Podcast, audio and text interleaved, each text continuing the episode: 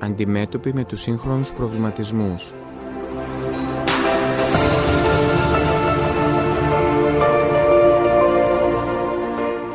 Αναζητούν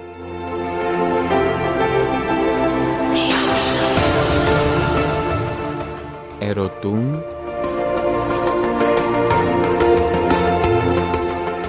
και ψάχνουν απαντήσεις.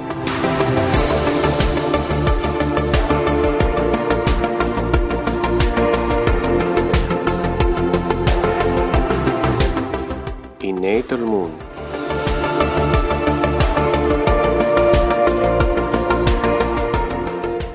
Κάνει και εσύ το ίδιο.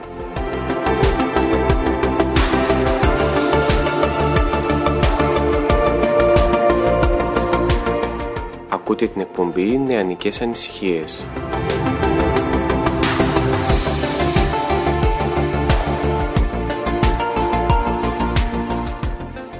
Εκπομπή την επιμελούνται και παρουσιάζουν οι νέοι του τόπου μας.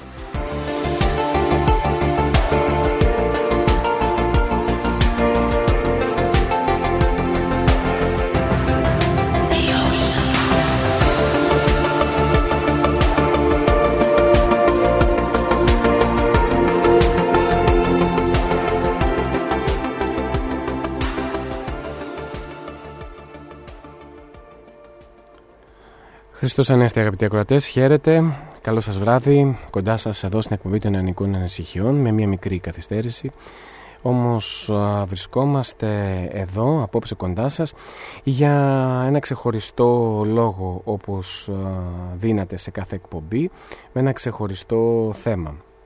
Απόψε φίλες και φίλοι ακροατές, στο πλαίσιο της εκπομπής μας θα μιλήσουμε για το αφιέρωμα των δράσεων της νεότητας του πολιτιστικού κέντρου, ένα αφιέρωμα που διοργανώνεται πρώτη φορά με, μέσα από το Γραφείο Νεότητας της Μητροπόλεως μας και μέσα από το οποίο θα έχουμε τη δυνατότητα να συμμετέχουμε σε διάφορες ε, εκδηλώσεις από τις 1 μέχρι και τις 12 Μαΐου.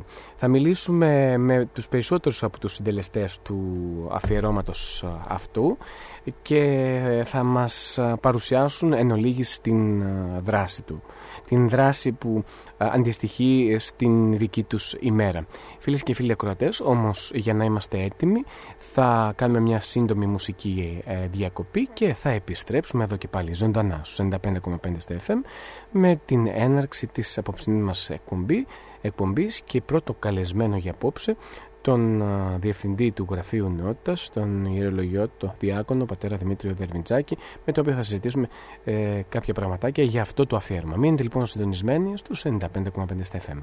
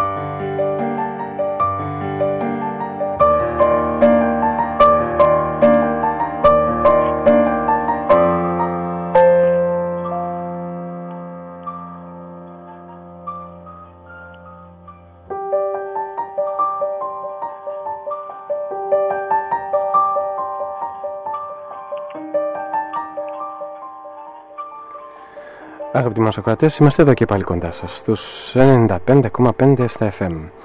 Μετά το σύντομο μουσικό μας διάλειμμα έχουμε επιστρέψει εδώ και πάλι κοντά σας για να καλωσορίσουμε στην άλλη άκρη της τηλεφωνικής μας γραμμής τον ιερολογιότατο πατέρα Δημήτριο Δερμιτζάκη ο οποίος είναι και ο Διευθυντής του Γραφείου Νότητας και με τον οποίο θα συζητήσουμε ουσιαστικά για αυτό το αφιέρωμα δράσεων της νεότητας του Πολιτιστικού Κέντρου ε, για αυτό το έτος το 2018. Ε, λοιπόν, ε, να δούμε αν είναι καταρχάς στην τηλεφωνική μας γραμμή. Πατέρα Δημήτρια. Καλησπέρα πατέρα Ιωάννη. Χριστός Ανέστη. Αληθώς Ανέστη κύριος. Χαιρόμαστε που σε ακούμε και, και ραδιοφωνικά. Για άλλη μια φορά. για άλλη μια φορά, για άλλη μια φορά. σωστά, σωστά. σωστά. Ελπίζω Είναι ιδιαίτερη τιμή του προσώπου μου να φιλοξενούμε για άλλη μια φορά στο μικρόφωνο του ραδιοφωνικού σταθμού ραδιομαρτυρία της τοπικής μας εκκλησίας, της Μητροπόλης Ιωαννίας και Ποκορών και ιδιαίτερη τιμή αλλά όμως και ιδιαίτερη ευθύνη που μιλώ στο ράδιο μαρτυρία βεβαίως αλλά και πολύ περισσότερο που καλούμε να μιλήσω για το πολιτιστικό κέντρο και τις δράσεις νεότητας που τρέχουν σε αυτό και γενικότερα όλες τις δραστηριότητες τις οποίες περιβάλλουμε ως Γραφείο Νεότητος και που μας αξιώνει η χάρη του Θεού φέτος το 2018 να είναι εκείνο το οποίο ε, θα πλαισιωθεί με μια σειρά από εκδηλώσεις οι οποίες στην ουσία δεν είναι, δεν θα λέγαμε ότι είναι εκδηλώσεις αλλά προβάλλονται εκείνες οι δράσεις οι οποίες ε, δραστηριοποιούνται μέσα σε όλη τη χρονιά, μέσα στο χειμώνα. Πάρα πολύ ωραία. Ε, ε, πατέρα Δημήτρη, έχουμε μπροστά μας εδώ το φυλάδιο. Για όσους ακροατές δεν το γνωρίζουν, ε, έχει εκδοθεί ένα φυλάδιο που αναφέρεται σε αυτό το αφιέρωμα για τις 12 ε, αυτές ε, ημέρες. Το αφιέρωμα ξεκινάει με τον ε, χαιρετισμό του τοπικού μας επισκόπου δίνοντας την ευχή και την ευλογία για αυτό το αφιέρωμα και παρουσιάζει λοιπόν αναλυτικά το, το πρόγραμμα λοιπόν αυτών των 12 ημερών. Εμείς, Πάτερ μου, θέλουμε να σε ρωτήσουμε έτσι ε, ξεκινώντας αυτή τη σύντομη συζήτησή μας ε, ποια ήταν ουσιαστικά η, η αφορμή, η αιτία να δημιουργηθεί ε, αυτό, αυτό το αφιέρωμα; Πατέρα Ιωάννη, έχεις μπροστά σου το φυλάδιο. Ναι. Και όπως είπες και εσύ, το πρώτο πράγμα που βλέπουμε είναι το πρόσωπο του επισκόπου μας, του ποιμενάρχου μας, ο οποίος έτσι μας σκεπάζει και μας περιβάλλει και μας καθοδηγεί και μας ευλογεί και μας προωθεί και μας σωθεί αυτά τα οποία οραματιζόμαστε από μικρά παιδιά να θέλουμε να υπηρετήσουμε την Εκκλησία μας, να τα κάνουμε πράξη. Και γι' αυτό το λόγο θα ήθελα πρωτίστως έτσι να προβάλλω την παρουσία του Επισκόπου μας όλο αυτό αλλά και να τον ευχαριστήσουμε ιδιαίτερα που έχει εμπιστοσύνη στα πρόσωπά μας ε, να μπορούμε να κινούμαστε κατά βούληση θα έλεγα. Είναι βέβαια πολύ, πολύ αυτό το οποίο λέω αλλά είναι η πραγματικότητα. Ο Δεσπότης μας μας αφήνει ελεύθερους να εκφραστούμε, μας αφήνει ελεύθερους να εμφανίσουμε και να παρουσιάσουμε την προσωπικότητά μας και ελπίζουμε έτσι με την χάρη του Θεού και με την ανοχή των ανθρώπων να μην κάνουμε κάτι το οποίο έτσι θα ενοχλήσει, θα παρεμποδίσει, θα φέρει σε δύσκολη θέση, θα φέρει σε αντιπάθειες, σε συγκρούσεις. Είναι το πρώτο μας μέλημα αυτό και δεν θέλουμε σε καμία περίπτωση να κάνουμε κάτι το οποίο δεν θα είναι ευλογημένο κάτι το οποίο δεν θα αρέσει ή κάτι το οποίο έτσι να είναι προσωπικό αλλά να είναι συνολικό και να αφορά το σύνολο ώστε να μπορούμε να αισθανόμαστε ως ομάδα ή να το πω με εκκλησιαστικούς όρους ως σώμα και να το κάνω και πιο θεολογικό ως σώμα Χριστού και να κινούμαστε όλοι μαζί ως μέλη του αυτού σώματος για την σωτηρία εκάστου χριστιανού. Μάλιστα. Το φυλάδιο αυτό ε, και οι δράσεις οι οποίες έτσι περιλαμβάνονται και προβάλλονται και στις οποίες προσκαλούνται οι άνθρωποι να παρευρεθούν και να συμμετάσχουν ο αρχικός του σκοπός, ο σκοπός, ο αρχικός του σκοπός ήταν, ήταν πώς θα μπορέσουμε να βρούμε έναν τρόπο ε, να, να, να, να, υπάρχει μια γιορτή λήξης σε όλες αυτές τις δράσεις. Και αυτό το όραμα υπήρξε από την πρώτη στιγμή που δημιουργήθηκε το πρώτο φυλάδιο του 2016. Αν για όσους δεν γνωρίζουν, ε, κάθε χρόνο από το 2016 εγκρίνουμε ένα φυλάδιο το οποίο έτσι περιβάλλει και προβάλλει ε, θέλοντας να τιμήσει όλες αυτές τις δραστηριότητες και τα πρόσωπα τα οποία έτσι δρούν μέσα στο πολιτιστικό κέντρο και όχι μόνο αυτό αλλά και θέλοντας έτσι να δείξει στην τοπική κοινωνία πώς μπορούν να πορευτούν και πώς μπορούν να εκμεταλλευτούν το πολιτιστικό μας κέντρο. Το οποίο έτσι έχει πολύ κόσμο να κινητοποιείται μέσα του και υπάρχει πολλή ζωή η οποία ζωή βέβαια είναι προς όφελος, προς όφελος των ανθρώπων. Αναλόγως βέβαια την ηλικία και τα ενδιαφέροντα του καθενος Έτσι λοιπόν ε, αυτό το πράγμα μπόρεσε να γίνει εφικτό φέτος διότι όπως πορευόμαστε και καθώς μας γνωρίζει ο κόσμος μας χτυπούν την πόρτα και μας ζητούν να προσκαλέσουμε κάποιους ομιλητές. Μας ζητούν να κάνουμε ε, κάτι για ένα θέμα. Και έτσι μαζεύτηκαν ε, τρία-τέσσερα πρόσωπα ε, ε, τα οποία έτσι θέλαμε να καλέσουμε για τούτη τη θερινή περίοδο στο πολιτιστικό μας κέντρο και πώς να ικανοποιήσουμε όλες τις πλευρές. Σκεφτήκαμε λοιπόν να συμπεριλάβουμε όλα αυτά τα πρόσωπα μέσα σε ένα ε, δεκαήμερο εκδηλώσεων, μέσα σε ένα δεκαήμερο αφιερώματος θα έλεγα, το οποίο βέβαια δεν ε, έχει καμία διαφορά από τις ίδιες ώρες ε, και ημέρες κατά τις οποίες λειτουργούν και δραστηριοποιούνται αυτά τα οποία γίνονται. Ε, και έτσι λοιπόν ε, καταλήξαμε σε αυτό το δεκαήμερο και δημιουργήθηκε και υπάρχει και δεν είναι κάτι διαφορετικό από αυτό το οποίο ήδη συμβαίνει στο πολιτιστικό μας κέντρο κάθε εβδομάδα εκτός βέβαια από κάποιες ιδιαίτερες παρουσίες ομιλητών ε, οι οποίοι μας τιμούν με την παρουσία τους στο πολιτιστικό μας κέντρο. Και νομίζω ότι είναι πολύ σημαντική, σημαντικά τα πρόσωπα αυτά τα οποία ε, μας τιμούν με την ε, παρουσία τους ε, πατέρα Δημήτρη ε, και επ' ευκαιρίας, μιας και ε, ξεκινώντας έτσι τη μικρή μας αναφορά προς το αφιέρωμα αυτό να πούμε στους αγαπητούς ακροατές ότι θα υπάρχουν κάποια ενημερωτικά σποτ ήδη ακούγονται στο ραδιοφωνικό μας σταθμό ε, και μας ενημερώνουν για αυτό το δεκαήμερο ε, και η πρώτη, η πρώτη μέρα, έτσι, ξεκινώντας την περιήγησή μας, ε, θα έχουμε τη δυνατότητα να ακούσουμε στη συνέχεια κάποιους από τους συντελεστές.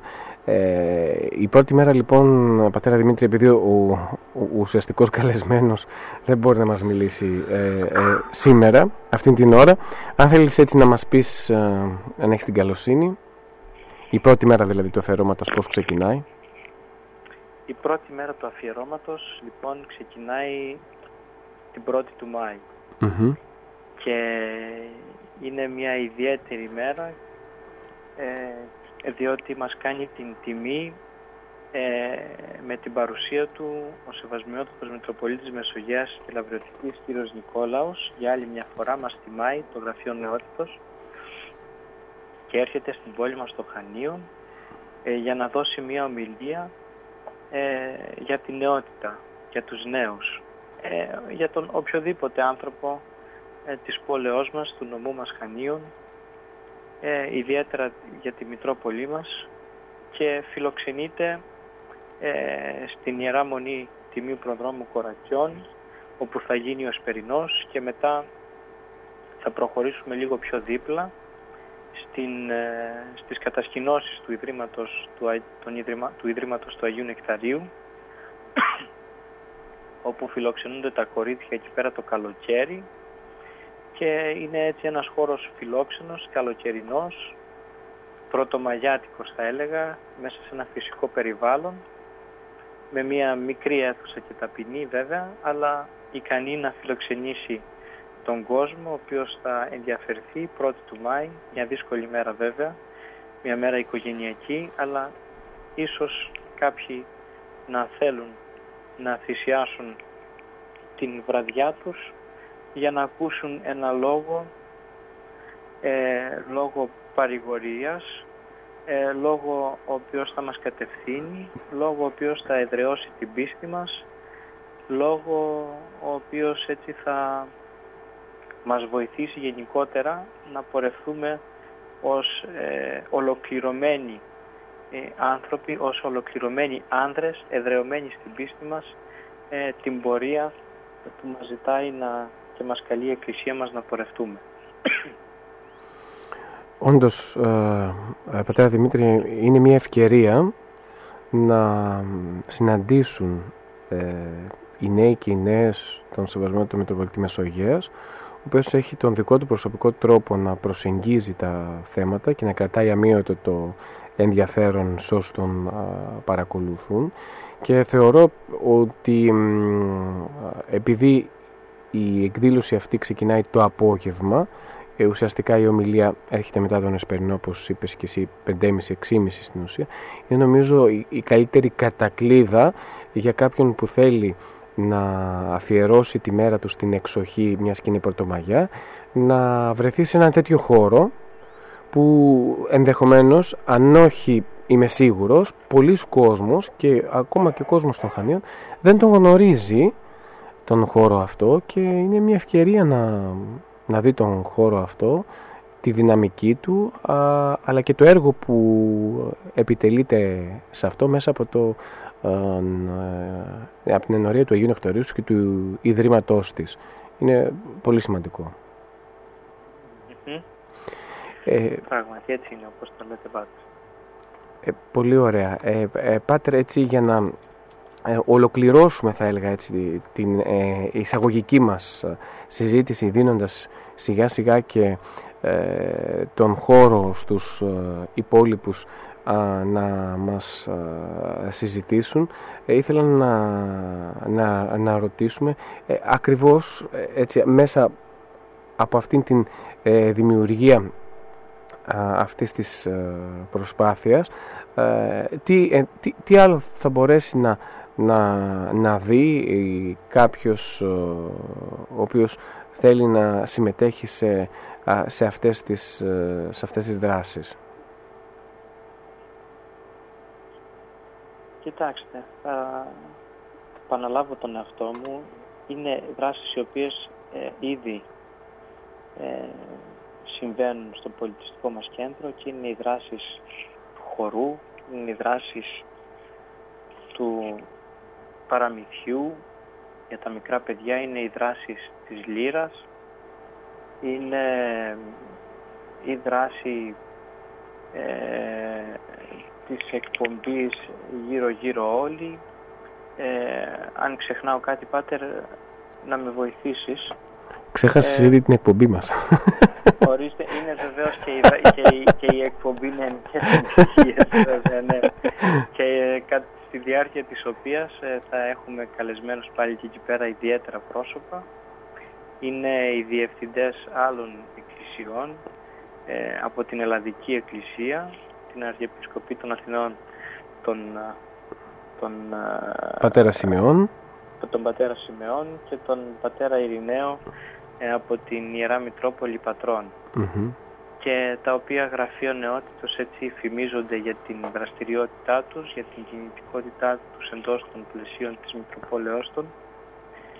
Και θα θέλαμε έτσι την γνώμη τους, την παρουσία τους, έναν λόγο για να δούμε και εμείς να συμβολευτούμε κατά κάποιο τρόπο πώς μπορούμε να κινηθούμε και εμείς στα πλαίσια και τα γεωγραφικά όρια της δικιάς μας της Μητρόπολης. Εξε, εξαιρετικά, εξαιρετικά. Εκτός βέβαια από τις δράσεις αυτές είναι και κάποιες άλλες ομιλίες, κάποιες ομιλίες οι οποίες έτσι ε, λαμβάνουν χώρα, εκτός από την ομιλία του Σεβασμιωτάτου Μεσογείας Λαβριωτικής, έχουμε καλεσμένο ε, στο, πολιτιστικό μας, στο πολιτιστικό μας κέντρο ε, τον κύριο ε, Γεώργιο Παυλίδη, ο οποίος είναι πρώην καθηγητής μαθησιακών δυσκολιών και εφευρέτης και θα μας μιλήσει για το bullying, βιασμός της αξιοπρέπειας. Ένα θέμα και ένα ε, ζήτημα το οποίο έτσι ε, μαστίζει γενικότερα Βέβαια.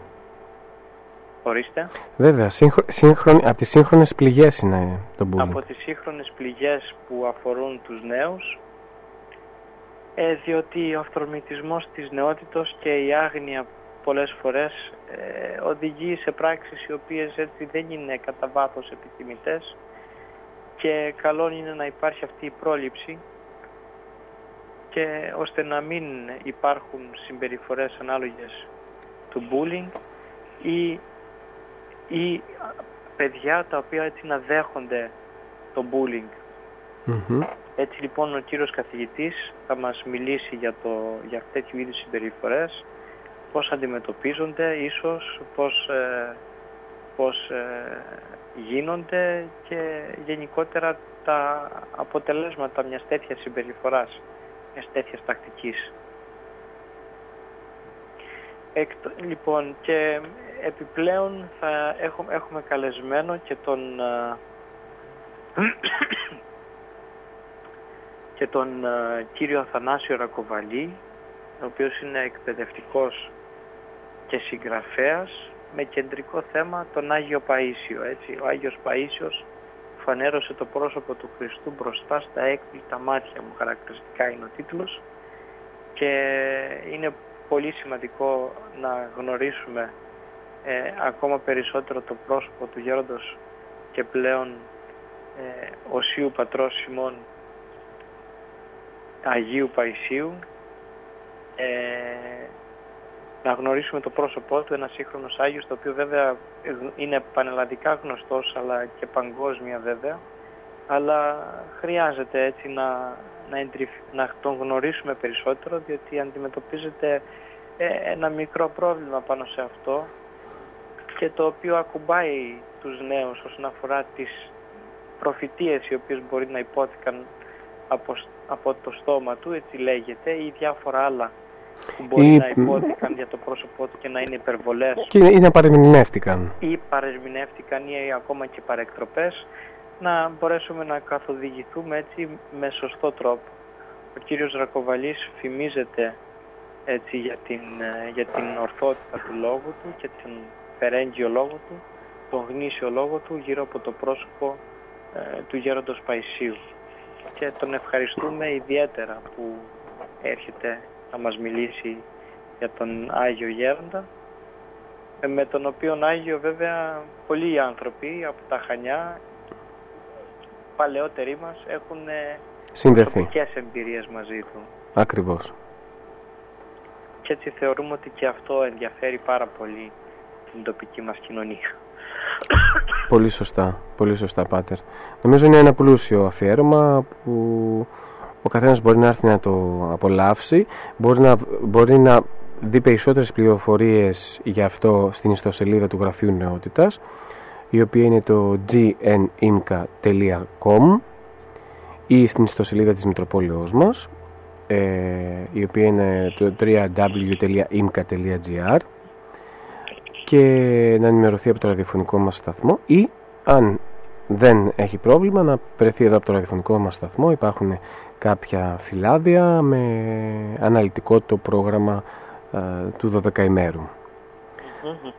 Ε, πατέρα Δημήτρη, να σε ευχαριστήσουμε πάρα πολύ που είχαμε τη δυνατότητα να μοιραστούμε το χρόνο μαζί σου. Ευχαριστώ πάρα πολύ Πάτερ. Και θα πρέπει έτσι να μοιραστώ με τον κόσμο ότι ε, είσαι από τους προτεργάτες αυτής της προσπάθειας και συμπαραστέκεσαι πάρα πολύ στο να πραγματοποιηθούν όλα αυτά.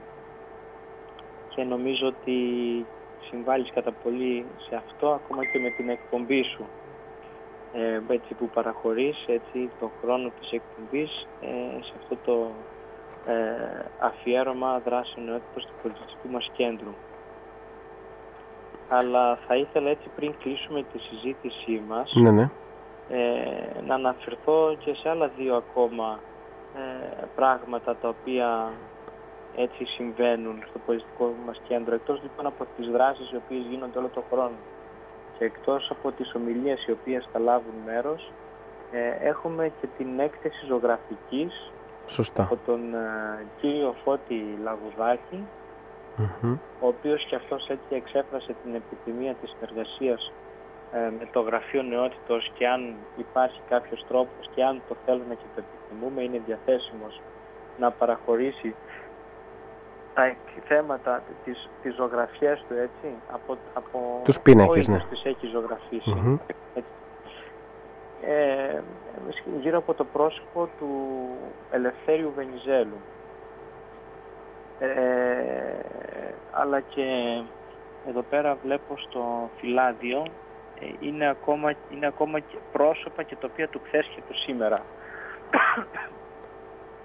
Και σε αυτό θα ήθελα έτσι να επιπλέον να προσθέσω ότι ε, από το Ίδρυμα, από το Εθνικό Ίδρυμα ε, Ερευνών και Μελετών Ελευθέριος Βενιζέλος εκφράσανε έτσι την, το ενδιαφέρον τους γύρω από αυτήν την ε, έκθεση ζωγραφικής του κυρίου Φώτη Λαγουδάκη η οποία θα γίνει στα πλαίσια του αφιερώματος και θελήσανε να το βάλουν όλο αυτό υπό την αιγίδα τους ε, εκδίδοντας έτσι αφήσεις, προσκλήσεις ε, και τους οποίους έτσι ευχαριστούμε πάρα πάρα πολύ που θέλησαν έτσι να συνεργαστούμε και να συνεργαστούμε για αυτό το θέμα ε, και να προβάλλουμε το πρόσωπο ε, του Ελευθέριου Βενιζέλου, του Πρωθυπουργού της Ελλάδος. ε,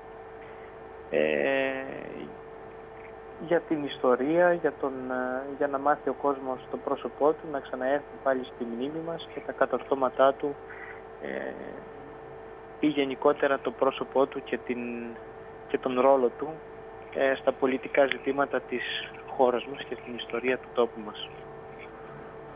Είναι, είναι τιμή λοιπόν να έχουμε κοντά μας το Ίδρυμα ε, Ελευθέριος Βενιζέλος και να γίνεται αυτή η έκθεση υπό την ε, αιγίδα τους. Είναι πολύ σπουδαίο. Επιπλέον να πούμε ότι γίνεται και μία έκθεση φωτογραφίας ε, φωτο, φωτογραφίες οι οποίες έτσι έχουν ληφθεί ε, από τους μαθητές της Πατριαρχικής Εκκλησιαστικής Σχολής του Αγίου Ματθαίου και οι οποίες φωτογραφίες έτσι να πούμε ότι έχουν ήδη ε, παρουσιαστεί σε μία άλλη έκθεση και οι οποίες θα, και οι οποίες θα ξαναπροβληθούν ε, σε αυτήν την έκθεση, σε αυτό το τριήμερο έτσι, του αφιερώματος ε, του πολιτιστικού κέντρου.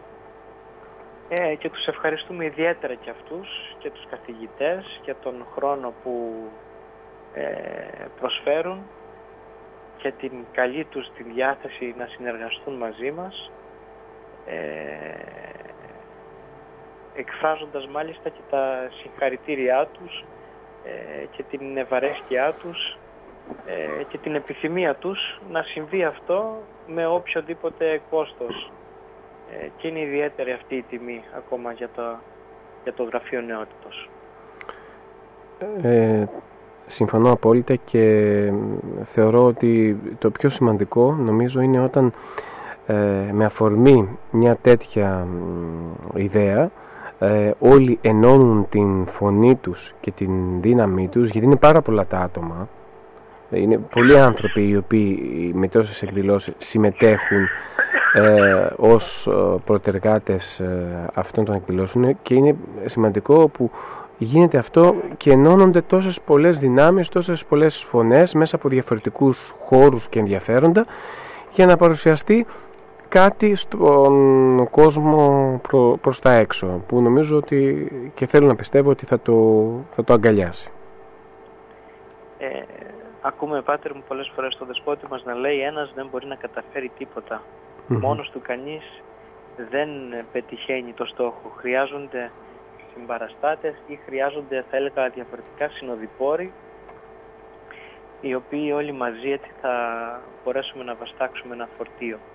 Και στην προκειμένη περίπτωση είναι πολλοί αυτοί οι οποίοι εργάζονται για αυτό το αφιέρωμα και δεν είμαστε μόνο εμείς, εγώ και εσύ, εμείς απλώς διακονούμε αυτά τα πρόσωπα και τους φέρνουμε στην επιφάνεια και λειτουργούμε με ομαδικό πνεύμα. Σωστό, σωστό. Επιπλέον, επιπλέον και να καταλήξουμε με αυτό είναι οι χοροδίες της Μητροπόλεως μας οι οποίες πρώτες ήταν αυτές οι οποίες εκφράσανε το ενδιαφέρον και την επιθυμία για μια γιορτή λήξης και είδατε όλα δέσανε μαζί. Πολλοί, πολλοί ζητήσαν αυτή τη γιορτή, τη λήξη, γιορτή λήξης και καταλήξαμε σε αυτό το πλούσιο δωδεκαήμερο το οποίο έτσι παρουσιάζεται. Και το αντιφατικό, πάτερ μου, είναι ότι πρώτοι εκείνοι το, ε, το εξέφρασαν, τελευταίοι είναι που παρουσιάζονται. Πρώτοι εκείνοι, ναι, Γιατί έτσι είναι στην εκκλησία μας. Έτσι, έτσι, έτσι είναι στην εκκλησία μας. Λέει οι πρώτοι έσονται ε, ότι οι πρώτοι μπορεί να είναι τελευταίοι και οι τελευταίοι μπορεί να γίνουν πρώτοι, οπότε νομίζω είμαστε μέσα στο κλίμα. Ναι, ναι. Ωραία. Στην προκειμένη περίπτωση όμως όλοι είναι το ίδιο. όλοι είναι το ίδιο. Έτσι. Αλλά θα υπάρχει μια ηχηρή παρουσία νομίζω της χοροδίας διότι κάνουν σκληρές πρόβες. Με, με πολλά ε, τραγούδια, με πολλά μουσικά όργανα. Προσπάθεια, με πολλά τραγούδια και με πολλές πολλές συμμετοχές. Και θα είναι ένα ηχηρό τέλος, τελείωμα, το οποίο έτσι θα, θα επιβάλλει ε, να συνεχιστεί αυτό και την επόμενη χρονιά. Αλλά βέβαια θα πρέπει να εκφράσουμε εδώ πέρα και την δυσκολία των πραγμάτων που πολλές είναι οι υποχρεώσεις μας και δεν ξέρουμε πώς θα πορευτεί η επόμενη χρονιά ή επόμενη χρονιά. Κανείς βέβαια δεν ξέρει το μέλλον. Ακριβώς. Εμείς κάνουμε ό,τι μπορούμε στο τώρα και το αύριο είναι του Θεού. Ακριβώς. Εκείνος ξέρει, εκείνος Φροντίζει. θα δείξει τον, το, τον τρόπο και τον δρόμο. Ακριβώς. Εκείνος φροντίζει λοιπόν και μας δείχνει το δρόμο και τις διαθέσεις. Ακριβώς. Πολύ ωραία. Ε, πατέρα Δημήτρη, σε ευχαριστούμε πάρα πολύ για την παρέμβασή σου στην απόψινή εκπομπή. Ακολουθούν ε, αρκετοί ε, από τους ε, συντελεστές αυτών των δράσεων. Θα ακολουθήσουν και τα σποτ που συνδέονται ή ένα μεγάλο μέρος από τα σποτ που συνδέονται με τις εκδηλώσεις ε, αυτές αμέσως μετά.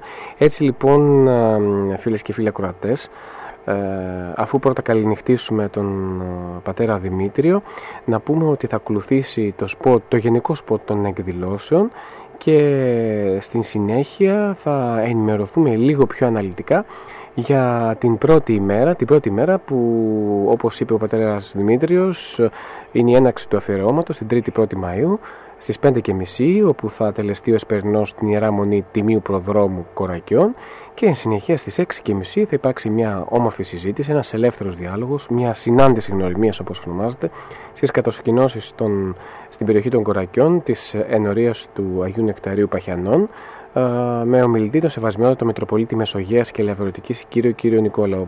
Μια πολύ καλή καλή ευκαιρία να τον συναντήσετε αγαπητοί μας Σοκρατές. Πατέρα Δημήτρια, σε αποδεσμεύουμε.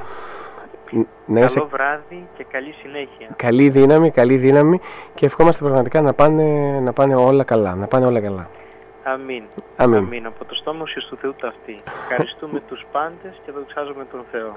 Αμήν. Να σε καλά, να σε καλά. Χριστός Ανέστη και πάλι και... Καλητός Ανέστη. Και καλό βράδυ, καλό βράδυ. Καλό βράδυ, καλή συνέχεια. Καλή νύχτα.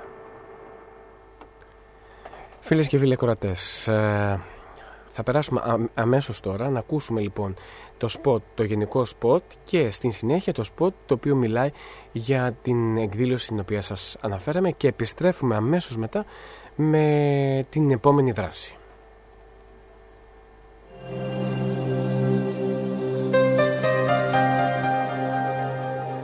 Οικουμενικό Πατριαρχείο Ιερά Μητρόπολη Κιδωνίας και Αποκορώνου Γραφείο Νεότητος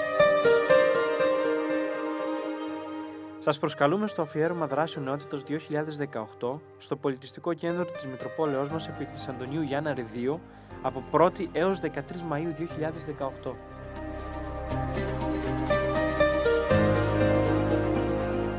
Το αφιέρωμα περιλαμβάνει μια σειρά από ομιλίες, έκθεση ζωγραφικής και φωτογραφίας, προβολή ταινιών από την κινηματογραφική ομάδα της Μητροπόλεως, αρχιερατική θεία λειτουργία για τους διαγωνιζομένους μαθητές, ραδιοφωνικές εκπομπές, συνοδοιπορία με τα δωρεάν μαθήματα λύρας και χορού, δημιουργικής απασχόλησης για μικρά παιδιά και μουσική βραδιά στο κλείσιμο του αφιερώματος.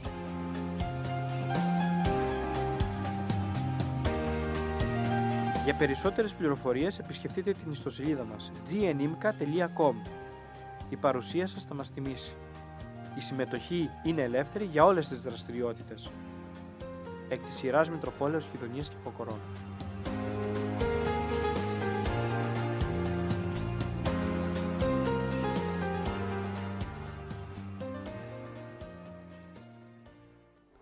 Λοιπόν, ακούσαμε λοιπόν το γενικό σποτ. Να καλωσορίσουμε καταρχάς στο στούντιο. Έχουμε αυτή τη ε, στιγμή κοντά μας και τον Δημήτρη, έχουμε και τον Αντώνη. Καλησπέρα Δημήτρη, καλησπέρα Αντώνη, Χριστός Ανέστη. Αληθώς Ανέστη, καλησπέρα Πάτερ. Χαιρόμαστε που είστε και σήμερα κοντά μας και μιλώ στον πληθυντικό, γιατί έχουμε και τον Αντώνη δίπλα. Αληθώ ανέστη και από μένα, γιατί και εγώ μόλις ε, ήρθα στο στούντιο, ήμουν στην ομιλία δίπλα στο πνευματικό με τον ε, καθηγητή κύριο Μπαμπινιώτη, που είχε μια υπέροχη ομιλία, γιατί ούτως ή άλλως ένας γνωστός και στην εκπομπή ε, ομιλητής που ε, μίλησε πάνω στα θέματα της γλώσσας. Ε, και σε μια προσπάθεια που γίνεται να την διασώσει και στα πλαίσια αυτής της προσπάθειας να διασωθεί η ελληνική γλώσσα. Ήταν και σημερινή ομιλία και ευελπιστεί ότι ε, τα Χανιά έτσι, και η Κρήτη που είναι και ένας ε, παναστατικός χώρος ε, θα, θα μπορεί να γίνει μια μικρή σπίθα για να ξεκινήσει αυτή η φωτιά της διάδοσης της ελληνικής γλώσσας. Ε, και της ε, διάσωσης, της, ε, διάσωσης της επίσης. Και μην ξεχνάμε ότι είναι και επίτιμος δημότης του Δήμου Χανίων. Ωραιότατα. Λοιπόν, θα μιλήσουμε σε λίγο, Αντώνη, μαζί σου. Ε, Χριστός Ανέστη Δημήτρη, καλησπέρα. Αληθώς Ανέστη, Πάτερ. Χαιρόμαστε που είσαι και απόψε κοντά μας. Έχουμε ήδη χαιρετήσει τον Βασίλη που είναι μαζί μας.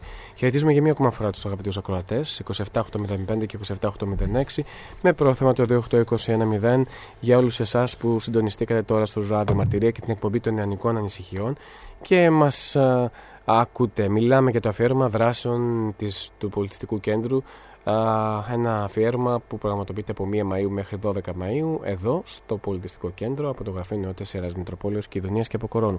Πάμε όμως να ακούσουμε λοιπόν τώρα το σποτ που είναι αφιερωμένο στην πρώτη μέρα που είπαμε με καλεσμένο το Σεβασμιώτατο Μητροπολίτη Μεσογαίας και Λαυρεωτικής κύριο κύριο Νικόλα. Να ευχαριστήσουμε καταρχάς όλους και όλες που συμβάλλουν να γίνουν αυτά τα σποτ. Το πρώτο σποτ πραγματοποιήθηκε από τον πατέρα Δημήτριο, το γενικό σποτ που ακούσατε πριν. Το σποτ το οποίο ακολουθεί τώρα. Ευχαριστούμε την ε, καλή συνεργάτη, συνεργάτη θα την ε, Κατερίνα την Πιτροπάκη. Πάμε λοιπόν να τα ακούσουμε και ε, επιστρέφουμε εδώ και πάλι κοντά σας.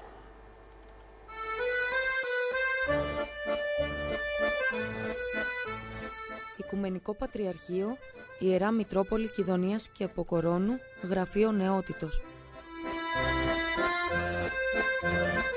Σας προσκαλούμε στο αφιέρωμα δράσεων νεότητας 2018 στο Πολιτιστικό Κέντρο της Μητροπόλεως μας επί της Αντωνίου Γιάννα Ριδίου από 1 έως 13 Μαΐου 2018. Την 3η 1η Μαΐου έναρξη του αφιερώματος θα τελεστείς εσπερινός στις 5.30 στην Ιερά Μονή Τιμίου Προδρόμου Κορακιών. Ακολουθείς στις 6.30 συζήτηση, ελεύθερος διάλογος, συνάντηση γνωριμίας, στις κατασκηνώσεις των κορακιών της ενορίας του Αγίου Νεκταρίου με τον Σεβασμιότατο Μητροπολίτη Μεσογείας και Λαβριωτικής κύριο Νικόλαο. Η παρουσία σας θα μας τιμήσει.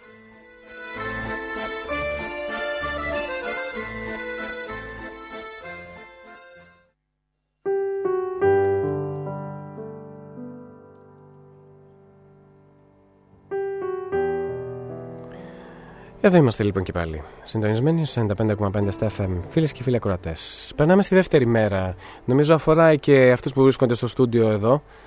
Η δεύτερη μέρα, αγαπητοί ακροατές, είναι η Τετάρτη, 2 Μαου 2018. Και είναι η εκπομπή της Τετάρτης. Είναι η εκπομπή της Τετάρτης, οι νεανικές ανησυχίες όπου όπως ανέφερε και ο πατήρ Δημήτριος λοιπόν λίγο πριν στην δεύτερη μέρα, την Τετάρτη 2 Μαΐου, την επόμενη Τετάρτη δηλαδή, σε 9 και μισή, εκπομπή Νεανικές Ανησυχίες, θα έχει μια εκπομπή αφιερωμένη στη νεότητα, δίνοντας με τίτλο, τίτλο της τίτλος εκπομπής «Εκκλησία και νέοι» και θα μιλήσουμε με δύο εξαιρετικούς καλεσμένους, υπευθύνους των γραφείων νεότητας της, ε, ο ένας της Εκκλησίας της Ελλάδος, ο Πανσολογιώτος Αγιματήρη της Πατέρας Σημειών Βενετσιάνος, της Αρχιεπισκοπής Αθηνών και ο Πανσολογιώτος Αρχιμανδρίτης Πατέρας Ειρηναίος Σωτηρόπουλος της Ιεράς Μητρόπολης ε, Πατρών. Και η Μητρόπολη λέει Πατρών, γνωρίζετε πάρα πολύ καλά, ότι έχει ένα εξαιρετικά μεγάλο έργο στην νεότητα και με πολλές παράλληλες ε, δράσεις, με μεγάλη απήχηση και βεβαίως και η Αρχιεπισκοπή Αθηνών με ένα πολύ μεγάλο έργο, με ένα γραφείο νεότητας αρκετών ετών, ε, με τις ευλογίες του εκάστοτε Αρχιεπισκόπου ε, Ελλάδος και τώρα του νυν Αρχιεπισκόπου Ελλάδος κυρίου Ιερονίμου και μιας πορείας που συνεχίζεται. Θα ενώσουμε λοιπόν τις φωνές ουσιαστικά τριών ε, γραφείων νεότητας εδώ στο στούντιο του Ραδιομαρτυρία την Τετάρτη λοιπόν 2 Μαΐου στις 9, 9 και μισή. Ε, μια πολύ όμορφη θα λέγαμε πρωτοβουλία. Φίλες και φίλοι ακροατές, θα ετοιμαστούμε να μιλήσουμε λοιπόν για την επόμενη ημέρα που είναι η Παρασκευή. Παρασκευή 4 Μαΐου 2018 και όπως γνωρίζετε, ε, κάθε Παρασκευή κάνουμε ένα σεριάνι στην παράδοση, ένα σεριάνι μέσα από τους χορούς, μέσα από τα βήματά τους. Ε, και ε, βεβαίως δεν θα μπορούσε λοιπόν αυτή η ημέρα να μην είναι αφιερωμένη στην γνωριμία με τα βήματα της παράδοσης, με την ομάδα χορού του πολιστικού μας κέντρου, την κυρία Μανολά Μαρίσια. Θα κάνουμε μια μουσική και πάλι διακοπή. Θα επιστρέψουμε εδώ ε, ε κοντά σας ε, ή μάλλον θα λέγαμε καλύτερα ότι είναι ευκαιρία, είναι ευκαιρία να ακούσουμε να ακούσουμε μαζί με σας, να μοιραστούμε μαζί με σας το ραδιοφωνικό σποτ το οποίο έχει δημιουργηθεί για τη συγκεκριμένη μέρα και ευχαριστούμε την υπεύθυνη της δράσεως αυτής, την κυρία Μανολά Μαρίσια, η οποία και θα το παρουσιάζει. Ας περάσουμε να το ακούσουμε και ελπίζουμε να την έχουμε και στην τηλεφωνική μας γραμμή.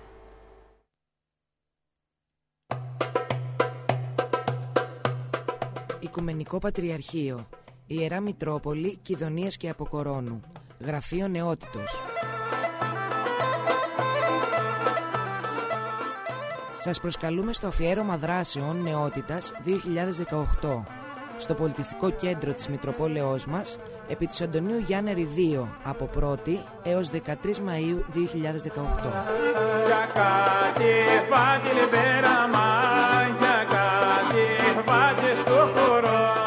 Την Παρασκευή 4 Μαΐου και ώρα 8 το βράδυ γνωριμία με τα βήματα της παράδοσης με την ομάδα χορού στο πολιτιστικό μας κέντρο.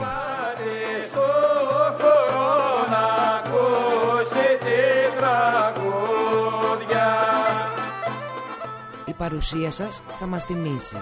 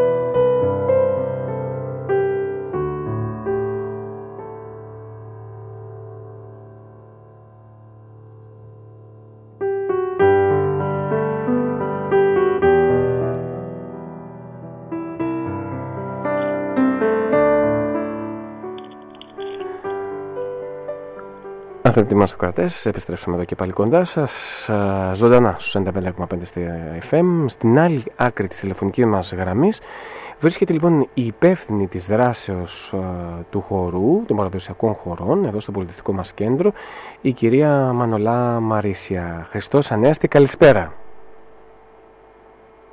Αληθώς ο κύριος. Καλησπέρα σας. Χαιρόμαστε πάρα πολύ που έχουμε τη δυνατότητα να μιλάμε και ραδιοφωνικά, πέραν από κοντά. Κι εγώ. Ε, να είστε καλά κι εγώ. Να πούμε, να πούμε ε, αγαπητέ κρατές, ότι την, την ε, κυρία Μαρίσια την ευνηδιάσαμε ε, ολοκληρωτικά.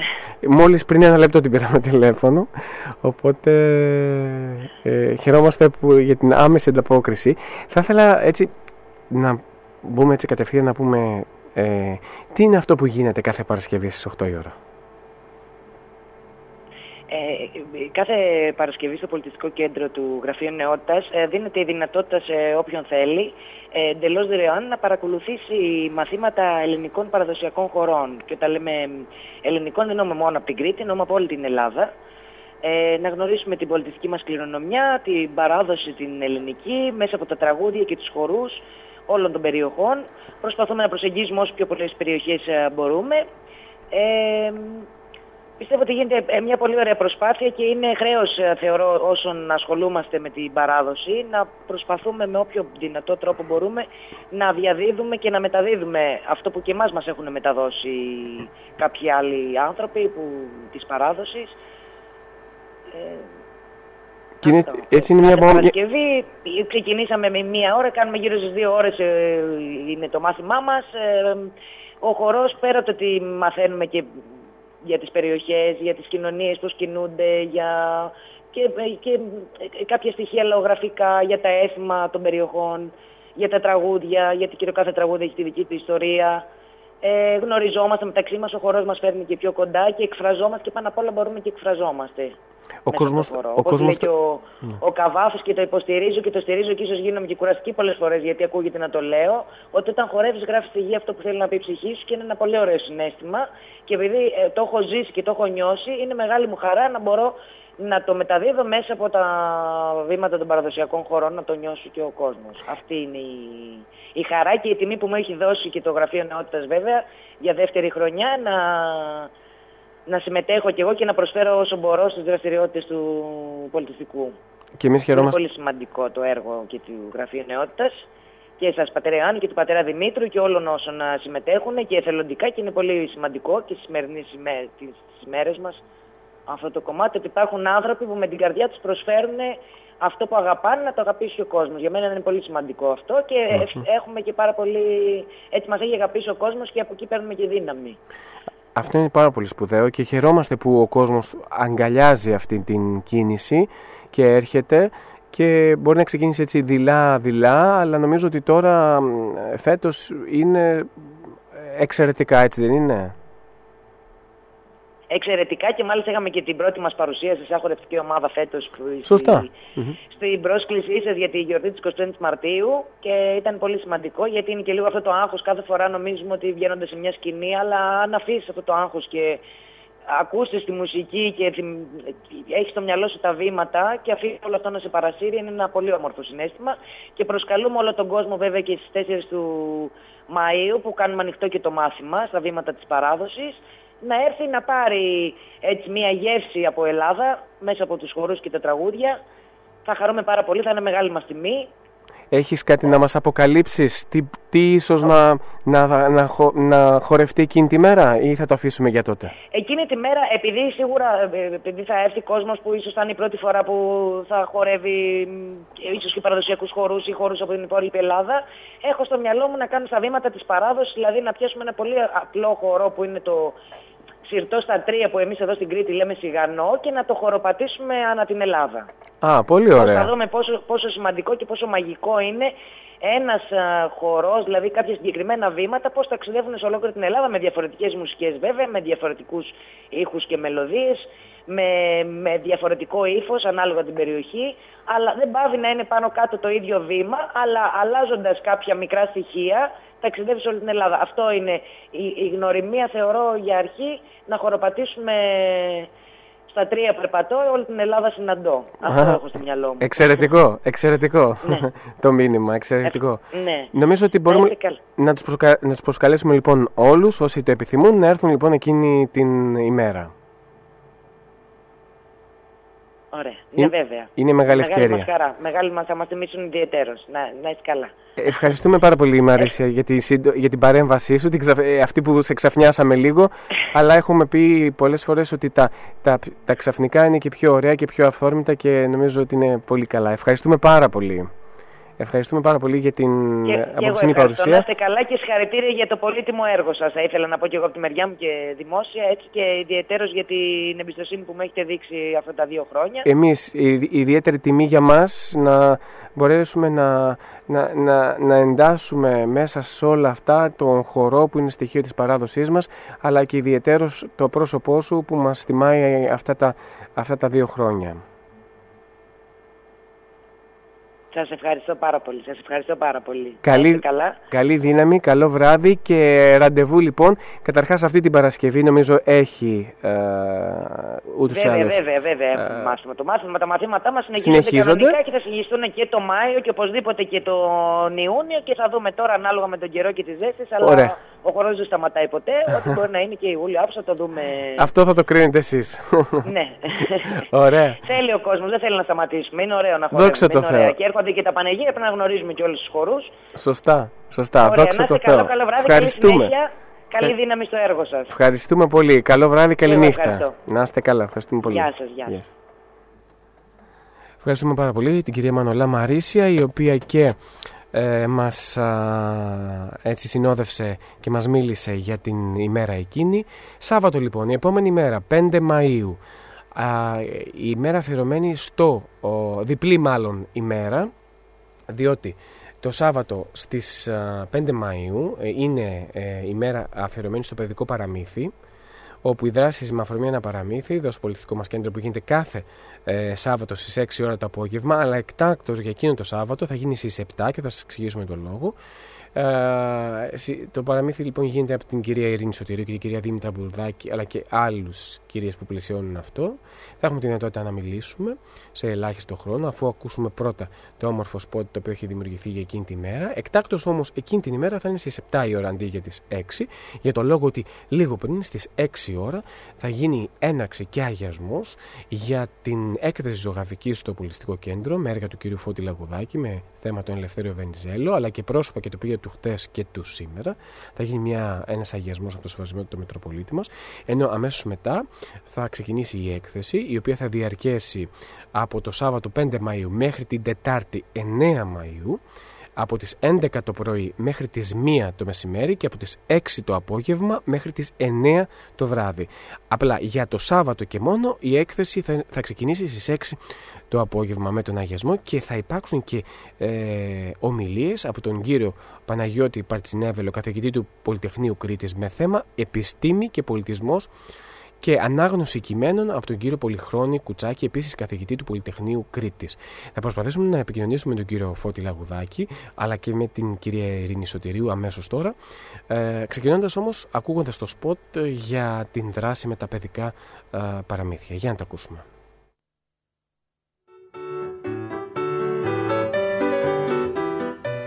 Οικουμενικό Πατριαρχείο, Ιερά Μητρόπολη Κιδωνίας και Αποκορώνου, Γραφείο Νεότητος.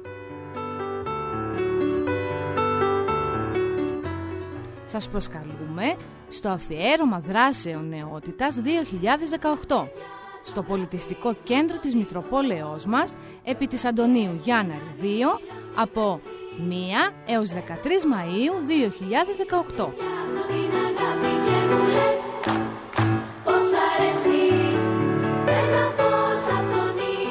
Σάββατο 5 Μαΐου και ώρα 7 με 8 θα υπάρξει ώρα δημιουργικής απασχόλησης για μικρά παιδιά με παραμύθι και χειροτεχνίες από την ομάδα δράσης με αφορμή ένα παραμύθι στο πολιτιστικό κέντρο. Η παρουσία των παιδιών σας θα μας θυμίσει. Η φωνή τους στον κόσμο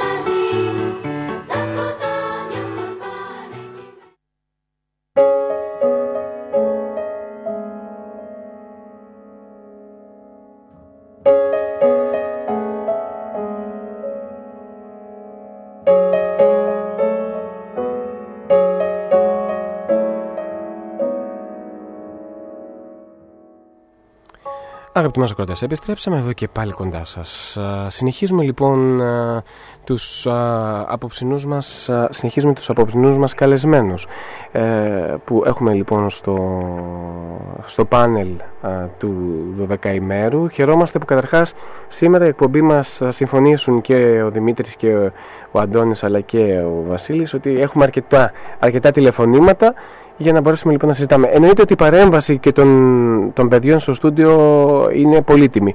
Στην άλλη άκρη τη τηλεφωνική μας γραμμή είναι η Ειρήνη.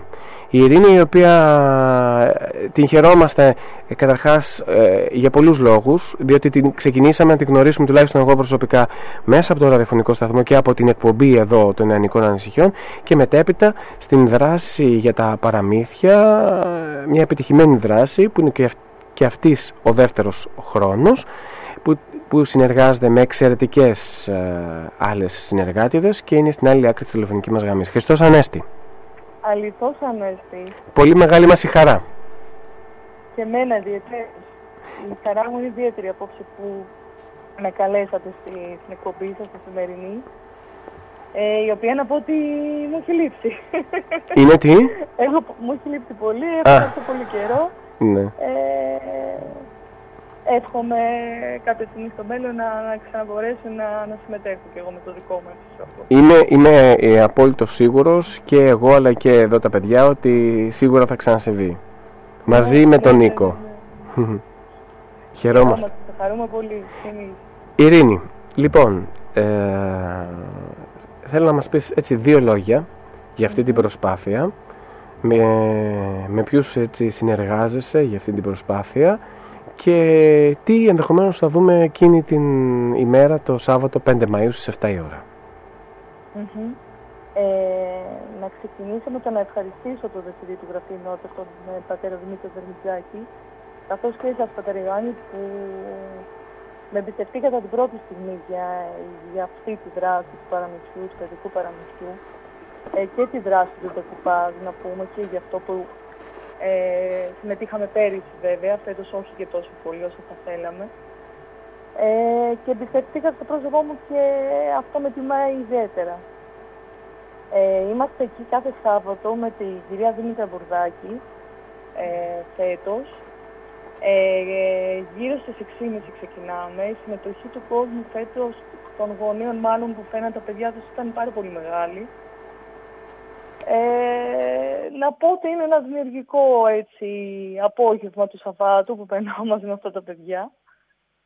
Ε, ιδιαίτερη χαρά να συνεργάζεσαι νομίζω με παιδιά μικρά και να σου μεταφέρουν ε, αυτή τη χαρά, αυτή την ξενιασιά, αυτή την ενέργεια, την ε, αθωότητα έτσι να, ε, και να σε κάνουν να φεύγεις από εκεί ε, έχοντας αυτά τα τόσο ωραία συναισθήματα. Να γίνεσαι κι εσύ σαν παιδί σαν αυτούς, σαν αυτά τα παιδιά.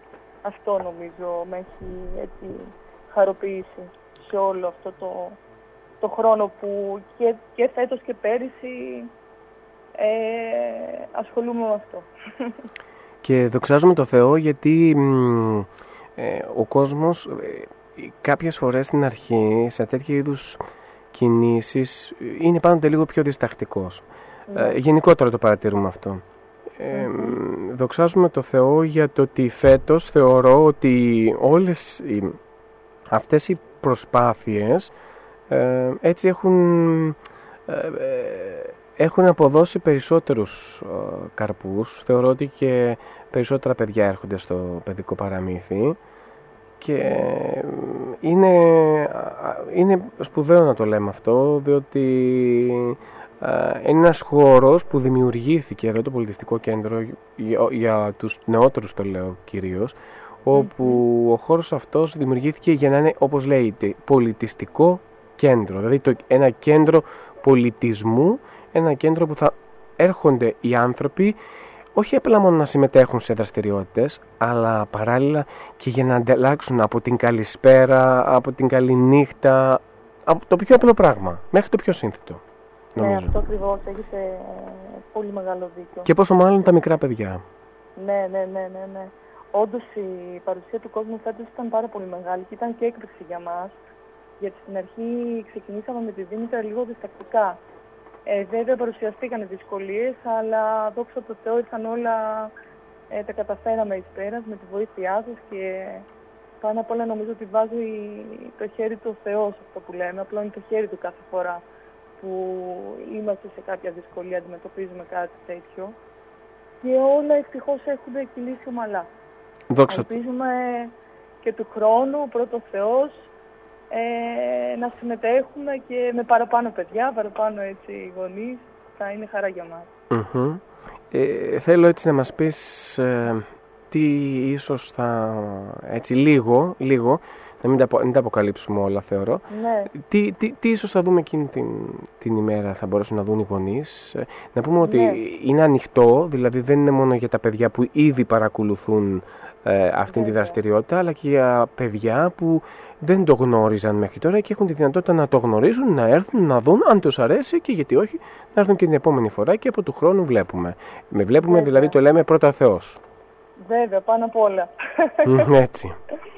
Ε, λοιπόν, εκείνο το Σάββατο στις 7 η ώρα καλούμε όλο τον κόσμο ε, που μας ακούει, αλλά ακόμα και αυτούς που δεν μας ακούνε, να τους το πούνε, να γίνει γνωστό. Ε, στις 7 η ώρα λοιπόν θα είμαστε εκεί με την κυρία Δημήτρα Μπουρδάκη να κάνουμε την ανάγνωση κλασικά του παραμυθιού μας, του παιδικού παραμυθιού μας. Ε, ίσως μετά, δεν θέλω να το αποκαλύψω όλα, ίσως μετά παίξουμε και κάποιο έτσι ωραίο παιχνίδι δημιουργικό και ίσως πούμε ένα τραγουδάκι και σίγουρα θα κάνουμε μια χειροτεχνία και μετά ε, θα φύγουν τα παιδιά με κάποιο δωράκι έτσι να, να Αναμνηστικό. όλο αυτό. Μμμ. Μμ. να θυμούνται έτσι, να έχουν κάποιες αναμνήσεις από το, ε, από το όλο έργο αυτό που έχουμε κάνει, όλη αυτή την, την προσπάθεια που κάναμε το χειμώνα με, τη, με την κυρία Δήμητρα.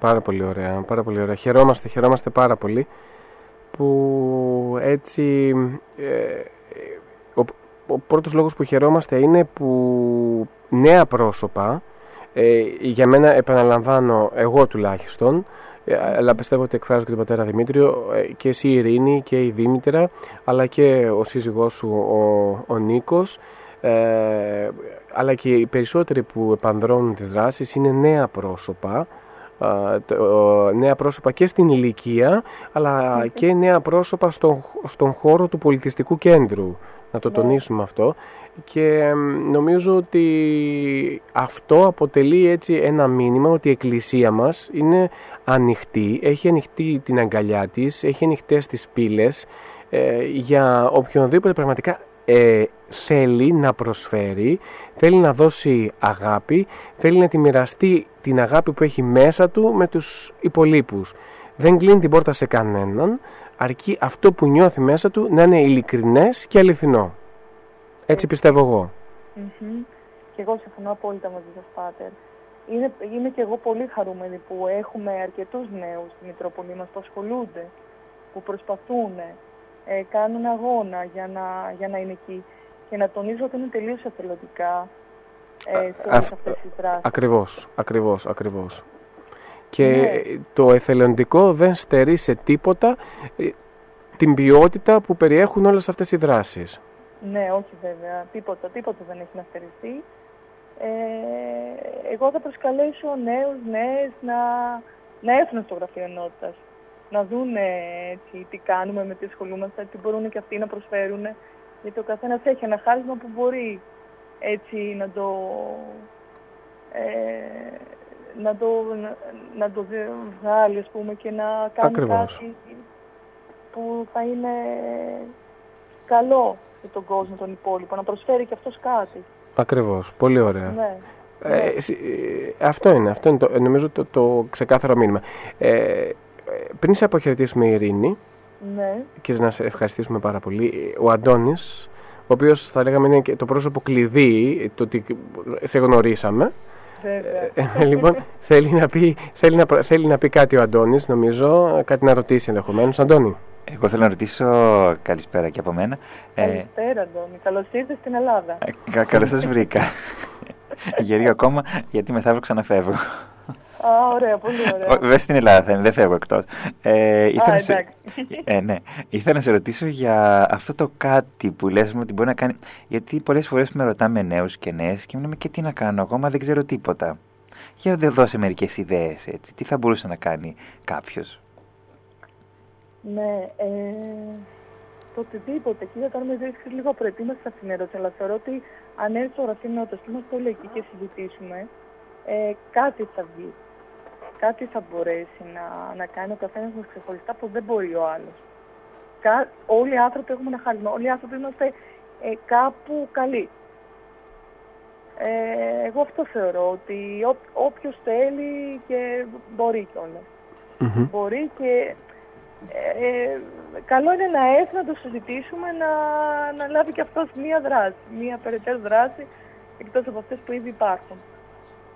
Βέβαια, να πω την αλήθεια και εγώ όταν άκουσα για τον ντεκουπάζ, δεν ήξερα καν τι είναι. Λέω ντεκουπάζ. Ναι. Και αυτό τι θα κάνει ακριβώς με τον ντεκουπάζ, τι είναι αυτό; Και λέω. Ναι, ναι, ναι. Και έτσι μου- μετά που το ε, έγινε η ανάλυση και τι είναι αυτό, και ότι γενικότερα υπήρχε μια μεγάλη ζήτηση με τον ντεκουπάζ και όλοι θέλουν να μάθουν ντεκουπάζ. Λέω εντάξει, καλό θα είναι για να το μάθουν Ναι, και όλοι. είχα- είχαμε και εκεί πολύ μεγάλη συμμετοχή και ήταν ιδιαίτερη χαρά και για μένα. Και για την Ευαγγελία Παρασκευιώτη που ε, το κάναμε μαζί. Είχαμε χαρεί πάρα πολύ γιατί ήταν μεγάλη συμμετοχή των κοριτσιών τότε που ερχόντουσαν. Ε, πάντως, εγώ πιστεύω στην καλή θέληση ενός ανθρώπου. Αν έχει καλή θέληση, ε, όλα γίνονται. Έτσι Εγώ έτσι ακριβώς. έλεγα όταν σε είχα γνωρίσει και τι να κάνω, πώς να στω εκεί και με τι να ξεκινήσω. Ε, εντάξει, αλλά όλα πήραν την πορεία τους. Έτσι ακριβώς, έτσι ακριβώς. Νομίζω, νομίζω, νομίζω η Ειρήνη το ίδιο συνέβη και με μένα. και ναι, το να ίδιο ακρι- ευχαριστήσω τον Αντώνη πάνω απ' όλα έτσι που μας έφερε σε επαφή. Δόξα τω Θεώ, γιατί και εγώ ε, κάπως έτσι ήρθα στο πολιτιστικό και τι να έρθω να κάνω στο πολιτιστικό και τι, με τι Ναι, να ασχοληθώ. ναι. Έτσι ξεκίνησε η επαφή μου με τις χορόδιε, μετά με το ράδιο μαρτύρια και κουλουπού κουλουπού.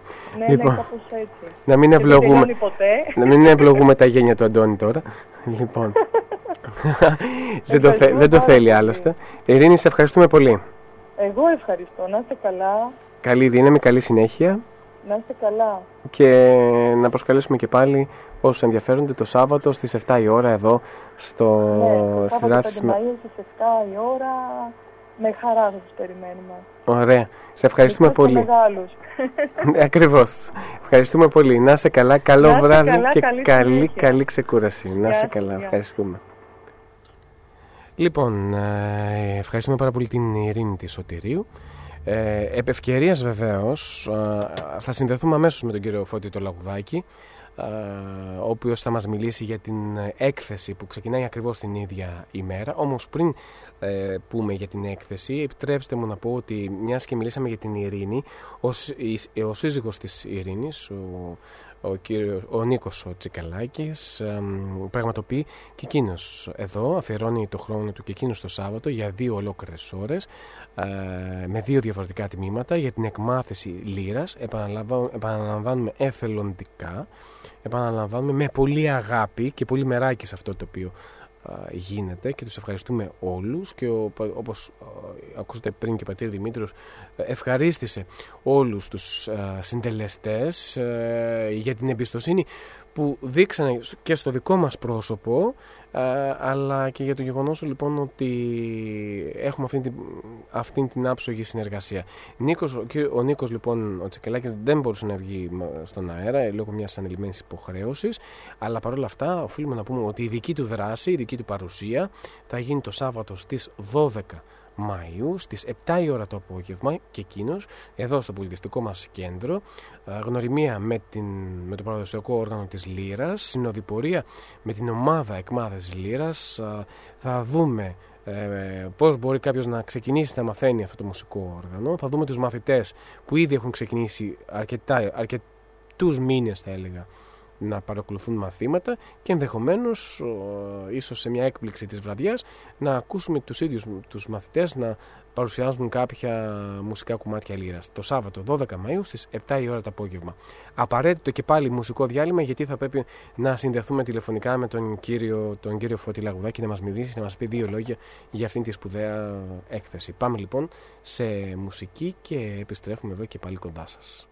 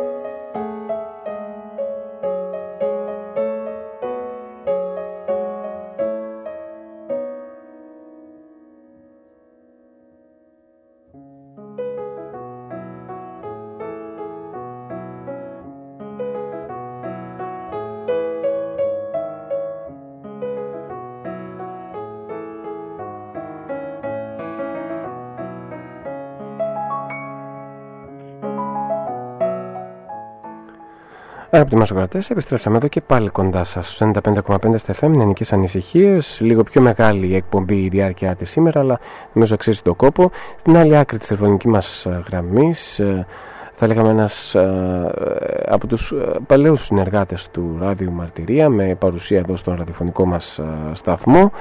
Και σπουδαίος ε, μας με την παρουσία του ε, αγιογράφος, ζωγράφος ε, και πολλά πολλά άλλα. Ε, ο κύριος Φώτης Λαγουδάκης. Χριστός Ανέστη. Αληθώς Ανέστη, παιδιά.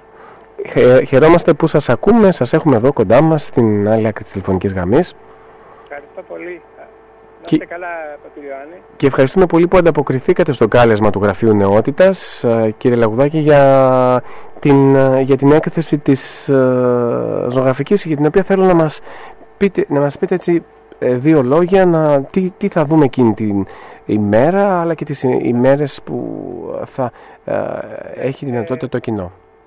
Πατριωάννη, ήθελα να σου πω ότι σε- θα σας ευχαριστήσω και ιδιαίτερα τη- το σταθμό, αλλά ιδιαίτερα το κέντρο νεο, το, ε, το Γραφείο Νεότητας της ε, Μητροπόλεως που μου έκανε την τιμή να με συμπεριλάβει στις ε, εκδηλώσεις που έχετε και ίσως εσάς περισσότερο αξίζει ε, το, το, ο έπαινος παρά σε μένα. Απλώς ε, είχα, ε, θυμάστε που είχαμε συζητήσει για να κάνουμε μια παρουσίαση κάποιον έργο Σωστά, ναι. και έτσι συνδυάστηκε πολύ ωραία με, την, με το κέντρο, με τις πρωτοβουλίες του κέντρου νεότητος. Ε, είχα εργαστεί τα τελευταία δύο χρόνια σε ένα θέμα που με απασχολούσε από παλιά για το ε, Ελευθέριο Βενιζέλο που είναι εθνάρχης και πατριώτης μας εδώ πέρα. Ε, εμένα το δικό μου σπίτι είναι 200 μέτρα από το σπίτι που γεννήθηκε ο Βενιζέλος και είχα πάντα έτσι αυτό το κάτι ήθελα να φτιάξω κι εγώ για- σαν, ε, σαν καλλιτέχνης για αυτό το μεγάλο άνθρωπο. Ε, ήταν λίγο φιλόδοξο αλλά δεν ξέρω αν θα αξ- αρέσει ή θα είναι επιτυχία αλλά ε, εγώ δούλεψα για αυτό το θέμα. Ε, έκανα κάποια έργα του Ελευθερίου Βενιζέλου, μερικά με, ε, μεγάλο έργο και κάποια άλλα συμπληρωματικά και ακόμα και ένα έργο για τον πρώτο κυβερνήτη της Ελλάδας, τον Καποδίστρια. Ε, ταυτόχρονα υπάρχουν και άλλα έργα, άνθρωποι, κοινοί ε, καθημε, της καθημερινότητας, παιδιά ή κάποια τοπία που θα συμπληρώνουν την έκθεση. Ε, αυτά είναι. Ε, Αυτό είναι. Α, Με ακούτε; Ναι, βεβαίως, βεβαίως κύριε Φώτη, σας ακούμε ε, Ναι. Και βεβαίως είναι τιμή μας, όπως είπαμε και πριν στην αρχή της ε, εκπομπής, που αυτήν την πρωτοβουλία, αυτήν την έκθεση την αγκαλιάζει και το Ίδρυμα Μελετών Ελευθέριος Βενιζέλος και ναι. έχουμε τη δυνατότητα αυτής της, ε, της, Συμπόρευσης, ναι. της συμπόρευσης. Ε, πέραν λοιπόν ε, ε, τα έργα τα οποία θα δούμε λοιπόν όπως είπατε ε, θα αφορούν κατα- ε, ως επιτοπλίστων τον Ελευθέριο Βενιζέλο ή θα έχουμε τη δυνατότητα να δούμε και άλλα έργα; Ναι, θα είναι και άλλα έργα. Ε, θα είναι και άλλα έργα. Το είχε πει και ωραίο ο, ο Πολυχρόνος ο Κουτσάκης ότι ο Ελευθέριος Βενιζέλος ε, ήταν ένας άνθρωπος που μπορεί να ήταν μια ιδιοφυΐα, να ήταν ένας πετυχημένος πολιτικός, αλλά ε, του άρεσε να κάνει παρέα με τους απλούς ανθρώπους, γιατί δεν ήταν από ένα μεγάλο τζάκι ο ίδιος, αλλά αυτό δεν του δεν εμπόδιζε να αγαπάει τους απλούς ανθρώπους. Και επειδή δεν, τα έργα, ε, στείλαμε κάποια έργα στο Πολυχρόνη που είναι στην Αυστραλία τώρα και του άρεσε που υπήρχαν μαζί με την, τα μεγάλα ποτρέτα του Βενιζέλου, υπήρχαν και ποτρέτα απλών ανθρώπων της πόλης μας, νέοι και τοπία του τόπου μας.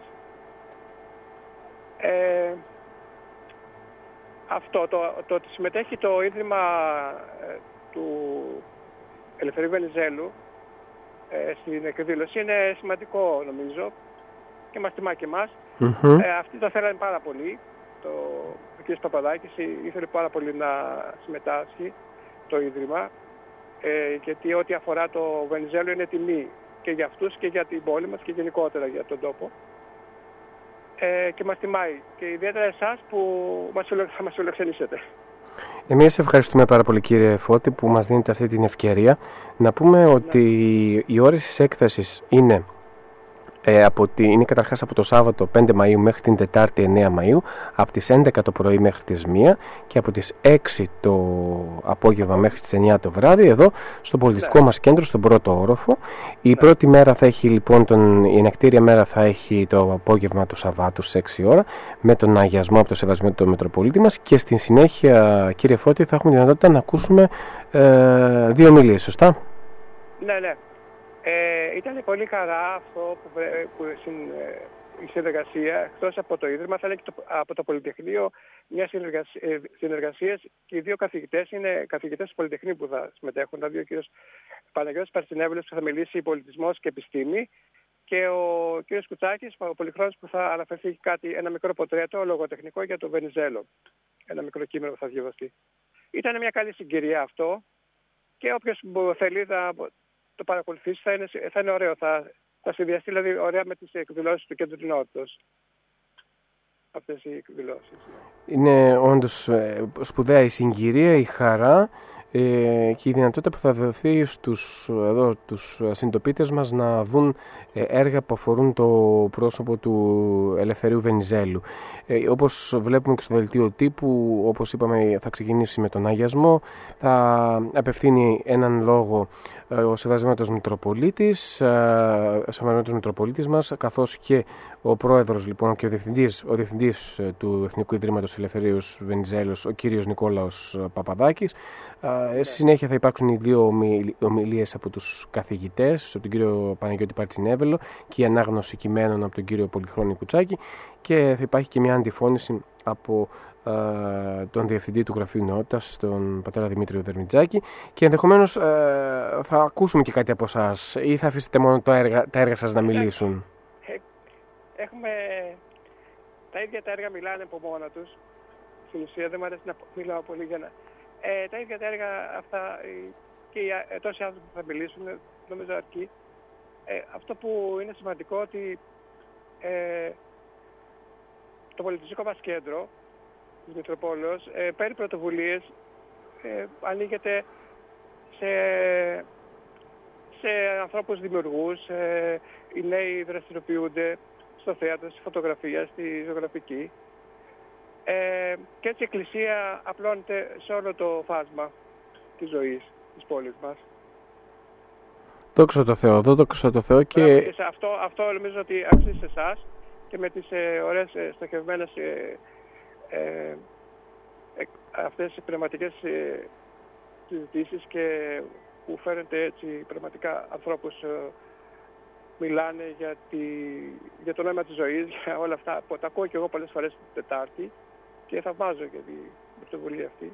Να συνδυάζεται και με άλλες δράσεις ας πούμε.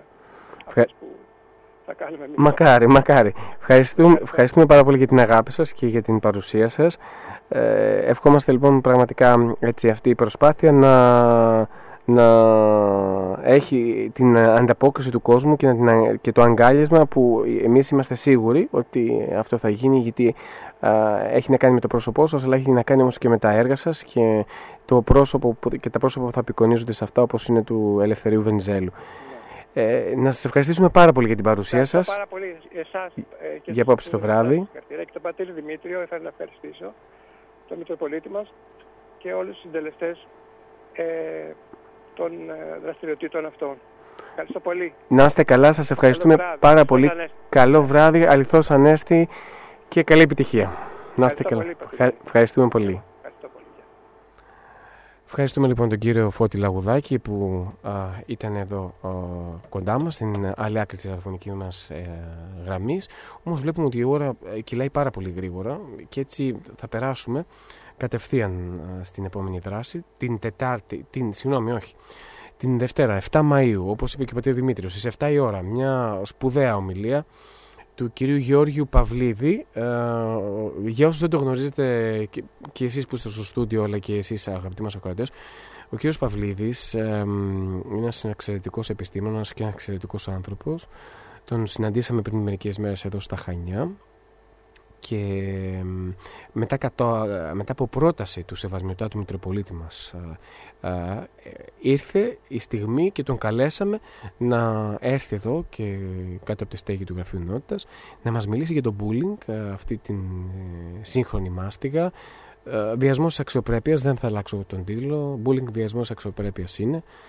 Ε, από τον κύριο Γιώργο Παυλίδη, ε, σπουδαίος επιστήμονος, ο οποίος ε, είναι εκείνος ο οποίος ε, εφήβρε την μέθοδο με την οποία λοιπόν μπορεί να διαπιστωθεί αν ε, κάποιο παιδί έχει κάποιες ε, μαθησιακές δυσκολίες ή οποιοδήποτε προ- πρόβλημα στην εκφορά του λόγου ή οτιδήποτε σχετίζεται λοιπόν με όλα αυτά. Και νομίζω ότι, ε, ότι ε, είναι ε, σπουδαίο και η παρουσία του και από τις ομιλίες που έχουμε ακούσει και έχουμε μάθει κατά καιρούς πολλοί κόσμος ε, έρχεται και τις παρακολουθεί. Στο τέλος των, της ομιλίας βεβαίως θα δοθούν και κάποιες ε, βεβαιώσεις. Τη Δευτέρα 7 Μαΐου στις 7 η ώρα το απόγευμα ε, εδώ στο πολιτικό μας κέντρο, στην αίθουσα πάνω, μια ομιλία ε, που πιστεύω και ένας σύντομος διάλογος που θα ακολουθήσει θα δώσει απαντήσεις ε, σε πολλά προβλήματα, σε πολλά θέματα που έχουν να κάνουν με το bullying και κυρίως ε, θα μας ε, προβληματίσει, δεν θα δώσει μόνο απαντήσεις, θα μας προβληματίσει. Και νομίζω ότι οι γονείς που μας ακούτε τώρα πρέπει να δώσουμε και να ε, τη δυνατότητα στα παιδιά μας να ακούσουν αυτή την ομιλία γιατί νομίζω ότι αυτή η ομιλία ε, θα μιλήσει περισσότερο στις καρδιές των παιδιών και εκείνων που δέχονται το bullying αλλά και εκείνων που κάνουν bullying σε άλλα παιδιά. Προσέξτε το αυτό. Λοιπόν, α, συνεχίζουμε. Τη Τετάρτη, 9 Μαΐου, θα έχουμε, ε, επίσης όπως είπαμε, από το Σάββατο μέχρι την Τετάρτη συνεχίζεται η έκθεση. Τετάρτη 9 Μαΐου, το βράδυ, από τις 10 η ώρα το βράδυ μέχρι τις 12.30 τη νύχτα, στη θέση της εκπομπής των Ανικών Ανησυχιών, α, Τετάρτη 9 Μαΐου, θα συνδεθούμε με τον Ιερό Ναό Αγίου Ιωάννη Χανίων, όπου θα έχουμε αρχιερατική Θεία Λειτουργία ε, για, τις, για τους μαθητές, ε, τους διαγωνισμένους μαθητές όλων των βαθμίδων, δηλαδή ε, και φυσικά ιδιαιτέρως των παιδιών οι οποίοι θα δώσουν πανελλήνιες εξετάσεις.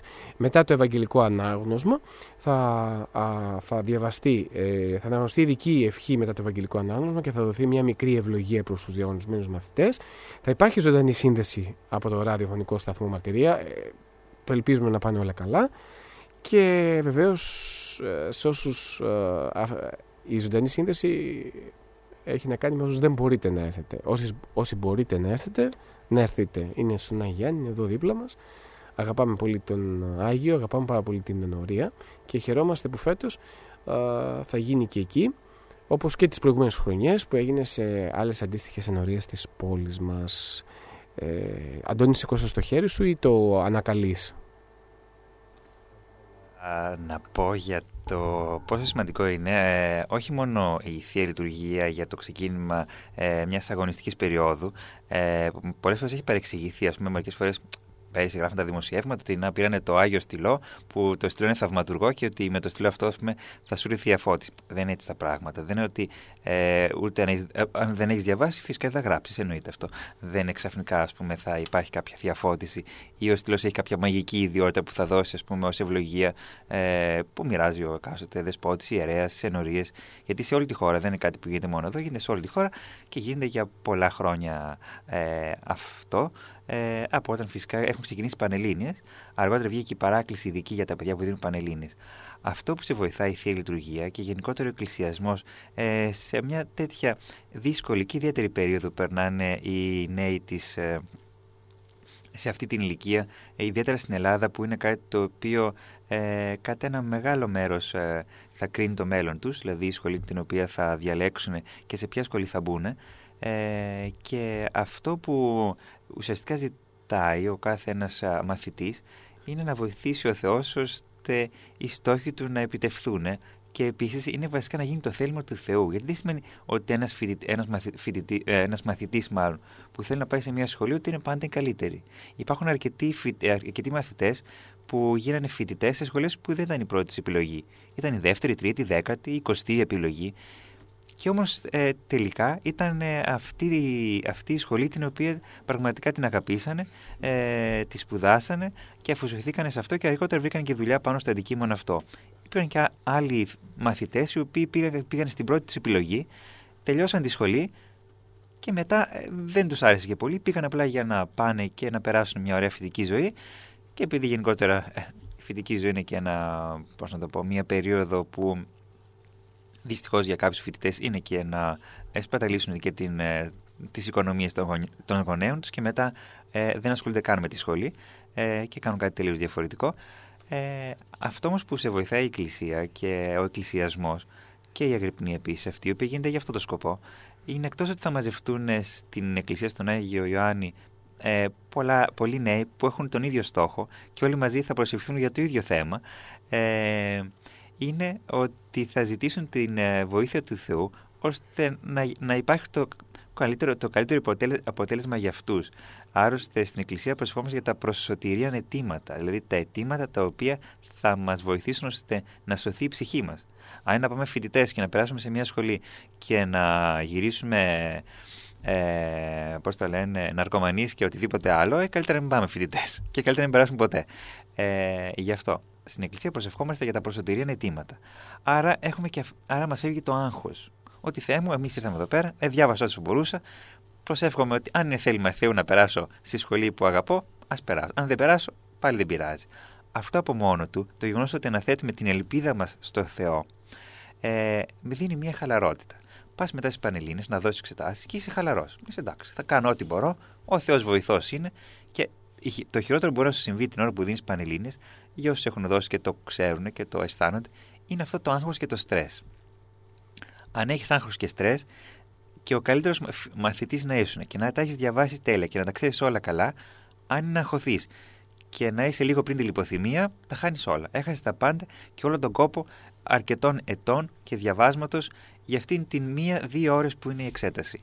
Και γι' αυτό είναι καλό όλοι που ασχολούνται, που θα διαγωνιστούν οι, οι μαθητές, αλλά και οι συγγενείς αυτών, γιατί είναι πολύ σημαντικό ε, οι γονείς να προσεύχονται για, τον, για το παιδί τους και καλύτερα είναι να μιλάνε στο Θεό για το παιδί τους και για την πρόοδό του, παρά να μιλάνε στο παιδί το ίδιο και να λένε διάβασε, κάνε, γιατί αυτό δημιουργεί πλέον άγχος. Διότι μετά παιδιά αισθάνονται τύψεις. Να, οι γονείς μου, ας πούμε, έδωσε τόσα λεφτά στα φροντιστήρια και εγώ δεν πέρασα. Πού μπορεί να συμβεί.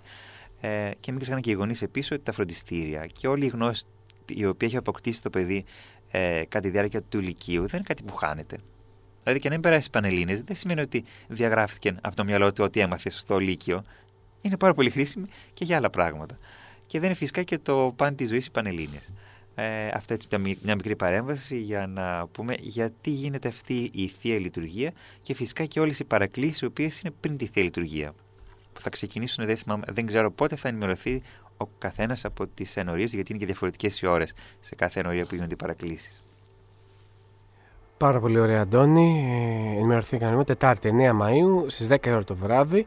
Θα ξεκινήσει ε, να πούμε βέβαια, συγγνώμη, ε, 10 η ώρα το βράδυ, αν δεν κάνω λάθος, ε, σύμφωνα με το πρόγραμμα, είναι η, ε, τη στιγμή που έρχεται ο Σεβασμιότητος στο ναό. Ε, η λειτουργία θα έχει ξεκινήσει λίγο νωρίτερα ε, από τις 10 η ώρα το βράδυ. Θα ξεκινήσει περίπου στις ε, φαντάζομαι 9 και 4, 9 και μισή και 10 η ώρα είναι η αρχαιρατική επιστασία. Ε, οπότε λοιπόν ε, έτσι έχει να κάνει με τη μέρα εκείνη και επίσης μεγάλη μέρα γιατί νομίζω Τετάρτη 9 Μαΐου είναι και του Αγίου Χριστόφορου. Οπότε ο Άγιος Χριστόφορος πέρα από τον προστάτη των οδηγών, αν το δούμε, είναι ε, φέρουμε το Χριστό. Οπότε ε, μια ευλογία λοιπόν μεγάλη να φέρουμε λοιπόν και εμείς το Χριστό μέσα μας για να ε, ευωδώσει η προσπάθειά μας. Πέμπτη, 10 Μαΐου λοιπόν, Αντώνη και πάλι σε σένα ο λόγος, προβολή ταινιών από την κινηματογραφική ομάδα της Μητροπόλεως, Πέμπτη 10 Μαΐου, στις 6 ώρα το απόγευμα, 6 με 8. Την ίδια μέρα, επίσης, φίλες και φίλοι ακροατές, την 5η 10 Μαου, μια μέρα ακριβώς μετά το λήξη της έκθεσης ζωγραφικής, την 5η 10 Μαου, το πρωί 10 με 1 μέχρι ε, και 6 με 9, και 6 με 9, ε, θα πραγματοποιηθεί έκθεση φωτογραφίας από τους μαθητές της Εκκλησιαστικής Πατριαρχικής Σχολής του Αγίου Μανθαίου στο πολιτιστικό ε, κέντρο. Μια έκθεση ζωγραφικής από τους ίδιους τους μαθητές με την καθοδήγηση των καθηγητών «Σπουδή για το φανταστικό με θέα το πραγματικό». Είναι ο τίτλος της έκθεσης. Την ίδια ημέρα και ώρα θα υπάρχει λοιπόν και η προβολή ταινιών το βράδυ στις 6 με 8 ε, και δεν ξέρω αν ο Αντώνης ε, έχει σκεφτεί ακόμα ε, ποια ταινία ή ποιες ταινίες θα προβληθούν εκείνη τη μέρα. Δύο λόγια Αντώνη γιατί έχει περάσει; έχει περάσει κατά πολύ ο χρόνος μας, ε, ο νυχτερινός. Ε, θα μας κόψουν στον αέρα στο τέλος. Ναι, αλήθεια- η αλήθεια είναι και ας κάψει είχαμε υποσχεθεί ότι μετά την εκπομπή θα έχουμε και την αναμετάδοση από την ομιλία του κ. Μπαμπινιώτη που έγινε πριν και έτσι θα την περιμένουν. Αλλά δεν πειράζει, να κάνω λίγο υπομονή. Άλλωστε, τι να κάνω. Είναι τόσες εκδηλώσεις. Μεγάλη αρετή υπομονή. Σίγουρα. Ε, να πούμε ότι θα δείξουμε μάλλον τρεις ταινίες, μικρού μήκους άλλωστε, ε, για να έχουμε και το χρόνο στη συνέχεια να, πούμε, ε, να συζητήσουμε για την κινηματογραφική ομάδα που ήδη έχει ε, δημιουργήσει 11 ταινίες ε, και να πούμε κάτι πρωτοποριακό που γίνεται στη Μητρόπολη μας. Ε, δεν ξέρω κάποια άλλη Μητρόπολη να κάνει κάτι αντίστοιχο. Ε, εύχομαι να, να γίνεται και κάπου αλλού και να μην το έχω μάθει ακόμα. Υπάρχουν κάποιες Μητροπόλεις που έχουν κάνει κάποιες παραγωγές, ε, μερικές όμως, όχι τόσο μεγάλη παραγωγή που εμείς κάθε χρόνο γυρίζουμε μία, δυο και τρεις ταινίες ενίοτε και όχι μόνο ε, ως ε, κινηματογραφική ομάδα της Μητροπόλεως, αλλά και ε, σε αρκετές ε, ενορίες όπως στον Άγιο Παντελεήμονα, ε, στον Άγιο Νικόλαο παλαιότερα. Ε, Επίσης γυρίζονται πα- πάρα πολύ αξιόλογες ε, ταινίες και είμαστε πολύ χαρούμενοι για αυτό. Και ε- ένας από τους λόγους που γίνεται και αυτή η εκδήλωση την Πέμπτη είναι για να τις ξαναδούμε για άλλη μια φορά, ε, μερικές από αυτές, και να μπορούμε να τις ε, πεις να ενημερωθεί και ο κόσμος να τις διαδώσει. Ούτως ή άλλως είναι ταινίες που δεν μας ενδιαφέρει να τις αντιγράψουν, να τις προβάλλουν, να τις κάνουν ό,τι θέλουν. Δεν έχουμε τέτοιες, ε, ε, τέτοια προβλήματα, άλλωστε δεν, είναι- δεν είναι για εμπορικούς σκοπούς, είναι για καθαρά ε, διδακτικούς σκοπούς και γιατί όταν ε, γυρίζουμε μια ταινία ε, δημιουργούμε και επίσης περνάμε και πολύ όμορφα και το διασκεδάζουμε και το κάνουμε για αυτό ακριβώς το λόγο, γιατί μας αρέσει να δημιουργούμε και να μ, προσφέρουμε στη χανιώτικη και στην ε, παγκόσμια κοινωνία, γιατί μην ξεχνάμε ότι από ό,τι βλέπω, έβλεπα χθες τα στατιστικά των ταινιών, για να έχω και ένα, κάποιο, κάτι να πω σήμερα, ε, ότι μας βλέπουν από όλο τον κόσμο. Δηλαδή έχουν προβολές από ε, την Αγγλία, από την Αυστραλία και στην Αυστραλία έχει μεγάλη ζήτηση και λέω πρέπει να προβληματίσει αυτό. Δηλαδή, οι ταινίες είναι στην ελληνική γλώσσα και μάλλον οι ομογενείς μας στην Αυστραλία έχουν, ε, ε, παρακολουθούν τις ταινίες και χαίρομαι επίσης για αυτό που, που το βλέπω. Ε, να πούμε φυσικά ότι μια ταινία έχει μετα... ε, ένα μέρος μιας ταινίας έχει μεταφραστεί και στην αγγλική γλώσσα και μάλλον ε, τώρα ετοιμάζουμε και άλλη μια ταινία την τελεία, τη, που γυρίσαμε για τον, ε, Άγιο Ιάννη, ε, για τον Άγιο Ειρηναίο των Λουγδούνων θα μας ήρθε τις προάλλες η μετάφραση στην γαλλική γλώσσα. Ε, όπου ετοιμαζόμαστε και στα γαλλικά γιατί μην ξεχνάμε ότι ο Άγιος είναι Γάλλος. Ε, δηλαδή εκεί πέρα έδρασε στη Γαλλία την τότε ε, Γαλλία, την Γαλατεία όπως λεγότανε. Και έτσι λέμε ε, λογικά πρέπει να μεταφράσει και στα γαλλ- γαλλικά για να ξέρουν και οι ντόπιοι ε, ποιον Άγιο έχουν ε, στη γειτονιά τους και στον τόπο τους. Ε, αυτά τα λίγα για την ημέρα της, ε, την, την 5η 10 του Μαΐου όπου από τις 6 ώρα το απόγευμα έως 8 η ώρα ε, ίσως αργήσουμε και λίγο παραπάνω με, και πάει μετά τις 8 γιατί θα έχουμε και συζήτηση και θα είναι ανοιχτή για νέες ιδέες, νέες προτάσεις διότι μην ξεχνάμε ότι έρχεται και ο Οκτώβρης όπου είναι, θα γιορτάσουμε την 22 Οκτωβρίου όπου είναι μια ωραία έτσι, αιτία για να δημιουργηθεί επίσης μια ωραία αξιόλογη ταινία γιατί καταστάσεις όπως είναι ο πόλεμος, όπως είναι οι εθνικές επαιτίους, τα Χριστούγεννα, είναι, ε, υπάρχουν πολλές ιδέες ε, και πολλά ιστορικά γεγονότα τα οποία μπορείς να τα ε, ξαναζωντανέψεις.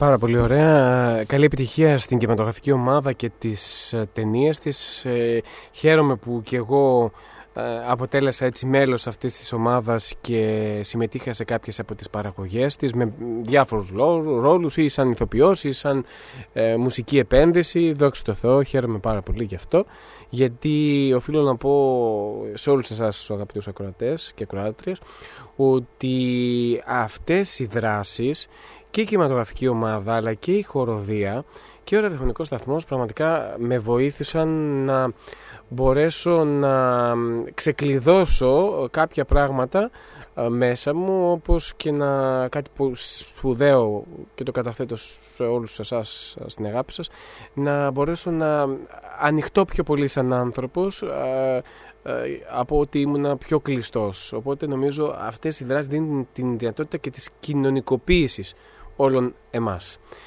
όπως είπαμε, την ίδια μέρα από την 5η 10 Μαΐου μέχρι την Κυριακή 13 Μαΐου είναι η έκθεση φωτογραφίας του εκκλησιαστικού, ο, ε, της Εκκλησιαστικής Πατριαρχικής Σχολής. Ε, το Σάββατο τώρα λοιπόν, 12 Μαΐου, μια μέρα, α, η πρώτη τελευταία μέρα του αφιερώματος με πάρα πολύ πλούσιο πρόγραμμα. Θα ξεκινήσει με την παιδική εκπομπή, η ραδιοφωνική εκπομπή γύρω γύρω όλοι στο ράδιο Μαρτυρία την οποία παρουσιάζουν η κυρία Ελένη και η κυρία Αργυρός Εργάκη εδώ και πάρα πάρα πάρα πολλά χρόνια. Διορθώστε με αν κάνω λάθος ίσως να είναι η μακροβιότερη εκπομπή του ράδιο Μαρτυρία ή τουλάχιστον η μία, η, μία, οι δύο από τις μακροβιότερες εκπομπές του ράδιο Μαρτυρία. Πάρα πάρα πάρα πολλά χρόνια, μεγάλη προσφορά, πάρα πολλά παιδιά έχουν περάσει από το ραδιοθάλαμο του Ράδιο Μαρτυρία που τώρα έχουν μεγαλώσει.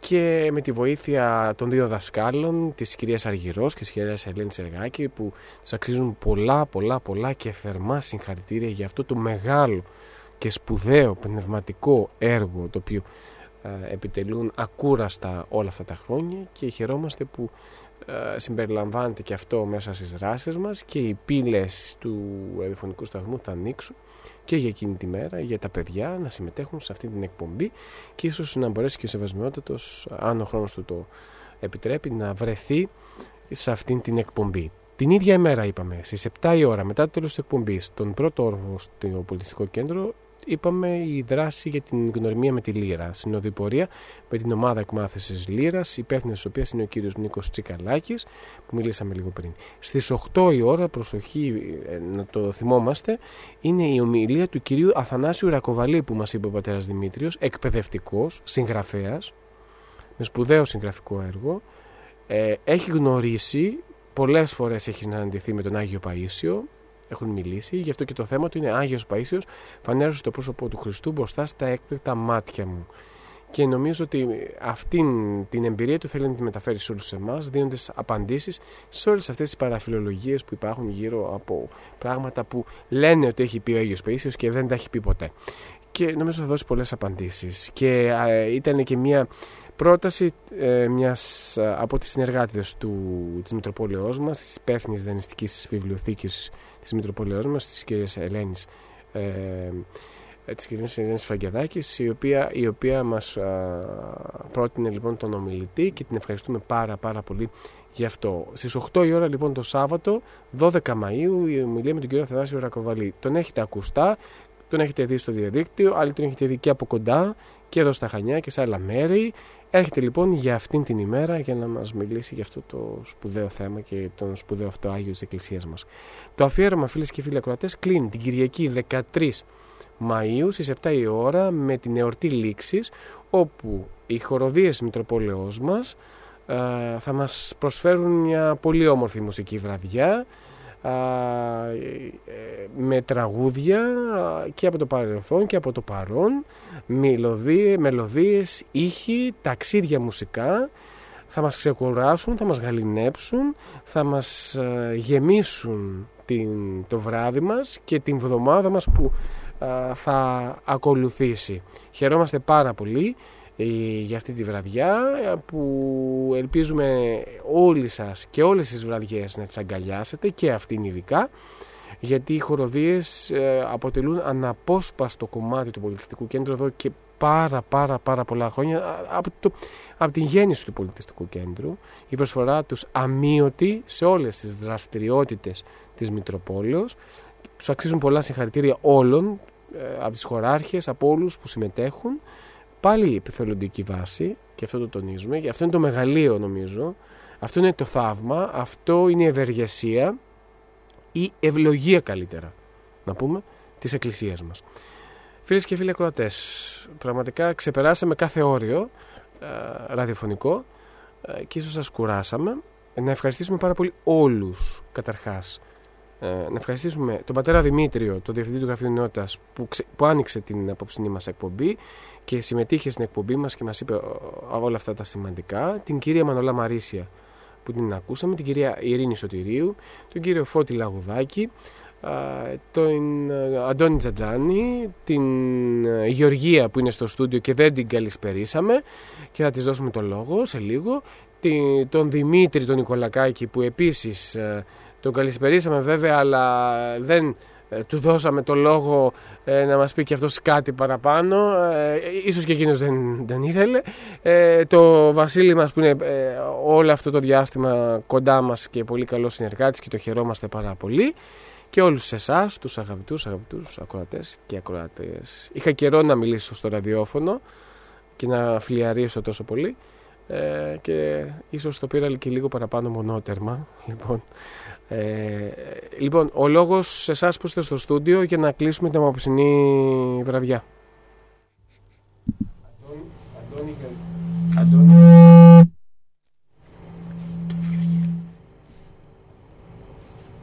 Εγώ ε, δεν έχω να προσθέσω κάτι. Ε, αυτό που έχω να πω είναι ότι τα φυλάδια πλέον κυκλοφορούν. Ενημερωθήκατε για τις δράσεις από τις 1 του Μαΐου μέχρι τις 13 του Μαΐου. Ε, είναι μια πολύ ωραία, ένας ωραίος μήνας, ανοιξιάτικος, όπου είναι πολύ ωραία να συμμετέχουμε σε όσες τις δράσεις και επίσης ε, να μην συμμετέχουμε μόνοι μας, διότι το να συμμετέχουμε μόνοι μας δεν είναι και καθόλου ορθόδοξο. Ακόμα και την Ανάσταση, όπως παρατηρήσει την εικόνα της Αναστάσεως, θα δει τον Χριστό που σηκώνει τον Αδάμ και την Εύα. Ενώ σε αντίθεση με τους Ρώμακαθολικούς, η η εικόνα εκεί πέρα έχει τον Χριστό με, με μία σημαία και, και έτσι είναι σαν, ε, κάτι σαν πανηγύρι. Ε, η Ανάσταση δεν είναι πανηγύρι. Είναι, είναι μία γιορτή μεν, είναι μια χαρούμενη γιορτή, αλλά δεν ασ- αναστηνόμαστε μόνοι μας. Ο Χριστός αν αναστηνόταν μόνος του δεν θα είχε νόημα. Αν, ενώ αναστήθηκε μαζί με μας. Και αυτό έχει το νόημα, ότι είναι μαζί με εμάς. Και αυτό πρέπει να κάνουμε και εμείς. Όταν πηγαίνουμε σε εκδηλώσεις να παίρνουμε και κάποιον άλλο, να μην χαιρόμαστε μόνοι μας. Γιατί αν χαιρόμαστε μόνοι μας δεν είναι καθόλου ορθόδοξο. Αυτό θέλω να πω εγώ για τη σημερινή μας έτσι όμορφη ε, εκπομπή και να δώσω το λόγο στους υπόλοιπους που βρίσκονται στο στούντιο. Ευχαριστούμε Αντώνη, καλό, καλό βράδυ. Δημήτρη, Ε, τίποτα. Χριστός ανέστη από μένα. αληθώς ανέστη. Και να σας καληνυχτήσω βέβαια. Πο- Λίγο περίεργα νιώθω εδώ πέρα γιατί είμαστε λίγο. Ε, σε εσείς που άντε στην ηχοληψία και εγώ κάθομαι έξω στο Α, στούντιο. α, αντιστρέψαμε σήμερα τους, λο, τους ρόλους, ήρθα εγώ στην ηχοληψία και όλοι οι ηχολήπτες βγήκαν εκτός Ναι, και ναι. βγή- βγήκανε στο, στο τραπέζι. Και μια φαίνεται χαρά. λίγο παράξενο, έτσι, εντάξει. Μια χαρά. Το κάνουμε επίτηδες για να πάρεις αυτή τη θέση του παραγωγού ραδιοφωνικών εκπομπών. Γιατί τώρα μόλις έχεις τελειώσει από φαντάρος, έχει, είσαι πλέον πολίτης αυτής της χώρας και έτσι έχεις παραπάνω ευθύνες και έτσι νομίζω η, το τμήμα παραγωγής ε, του Ράδιο Μαρτύριο σε περιμένει να το στελεχώσεις με μια εκπομπή που θα σκεφτείς τώρα το καλοκαίρι για να την ξεκινήσεις το χειμερινό πρόγραμμα του σταθμού μας. Εξαιρετικά. Λοιπόν, Ωραία, ναι. Γεωργία, Χριστός Καλησπέρα Ανέστη. και από μένα. Καλησπέρα. Χριστός Ανέστη. Χαίρομαι που σας βρίσκω και περιμένω με χαρά τις εκδηλώσεις. Ευχαριστούμε πολύ πολύ Γεωργία. Βασίλη, Χριστός Ανέστη, καλό βράδυ. Χριστός Ανέστη και από μένα καληνύχτα. Βασίλη, όσο και να μου κουνάς το δάχτυλο, δεν θέλεις να βγεις στον αέρα, ε, στον αέρα εγώ είμαι δικ, διδα- δικτακτορικός. Οπότε, λοιπόν, φίλες και φίλοι ακροατές, ε, ευχαριστούμε πολύ για την αγάπη σας, για την υπομονή σας, τον χρόνο σας. Ε, καθυστερήσαμε και την ε, νυχτερινή ζώνη. Ζητούμε συγγνώμη από την Γιώτα η οποία έχει φροντίσει για αυτήν ε, και θα κλείσουμε την εκπομπή μας με το σποτ το γενικό. Μας αρέσει το σποτ ε, μ, και η μουσική του και με το σήμα τέλους της εκπομπής μας. Ραντεβού την επόμενη Τετάρτη, όπως είπαμε, 2 του Μάη με τους εξαιρετικούς καλεσμένους, αλλά 1η του Μάη με το σεβασμένο του Μητροπολίτη Μεσογείας και Λευρωτικής. Να είστε καλά, να έχετε ένα πολύ όμορφο βράδυ. Χριστός Ανέστη, αληθώς Ανέστη ο Κύριος.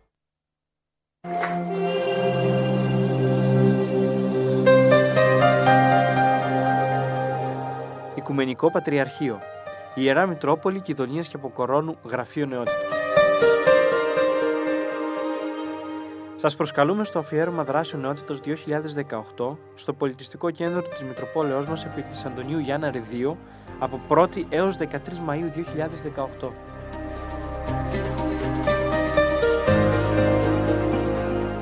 Το αφιέρωμα περιλαμβάνει μια σειρά από ομιλίες, έκθεση ζωγραφικής και φωτογραφίας, προβολή ταινιών από την κινηματογραφική ομάδα της Μητροπόλεως, αρχιερατική θεία λειτουργία για τους διαγωνιζομένους μαθητές, ραδιοφωνικές εκπομπές, συνοδοιπορία με τα δωρεάν μαθήματα λύρας και χορού, δημιουργικής απασχόλησης για μικρά παιδιά και μουσική βραδιά στο κλείσιμο του αφιερώματος.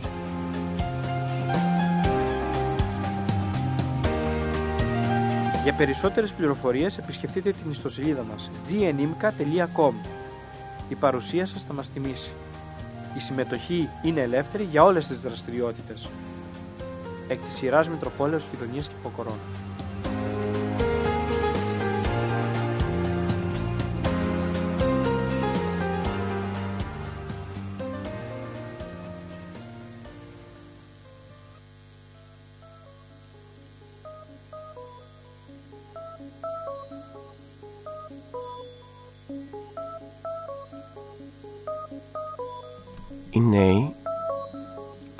Αντιμέτωποι με τους σύγχρονους προβληματισμούς.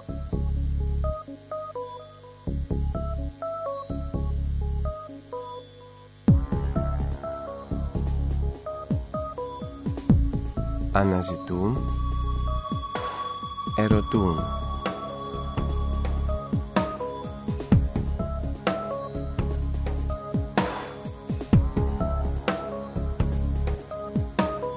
και ψάχνουν απαντήσεις.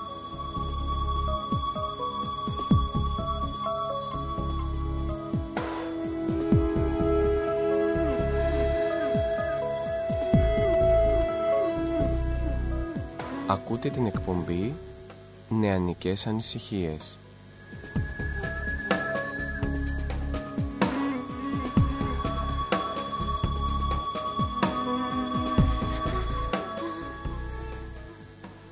Την εκπομπή επιμελούνται και παρουσιάζουν οι νέοι του τόπου μας.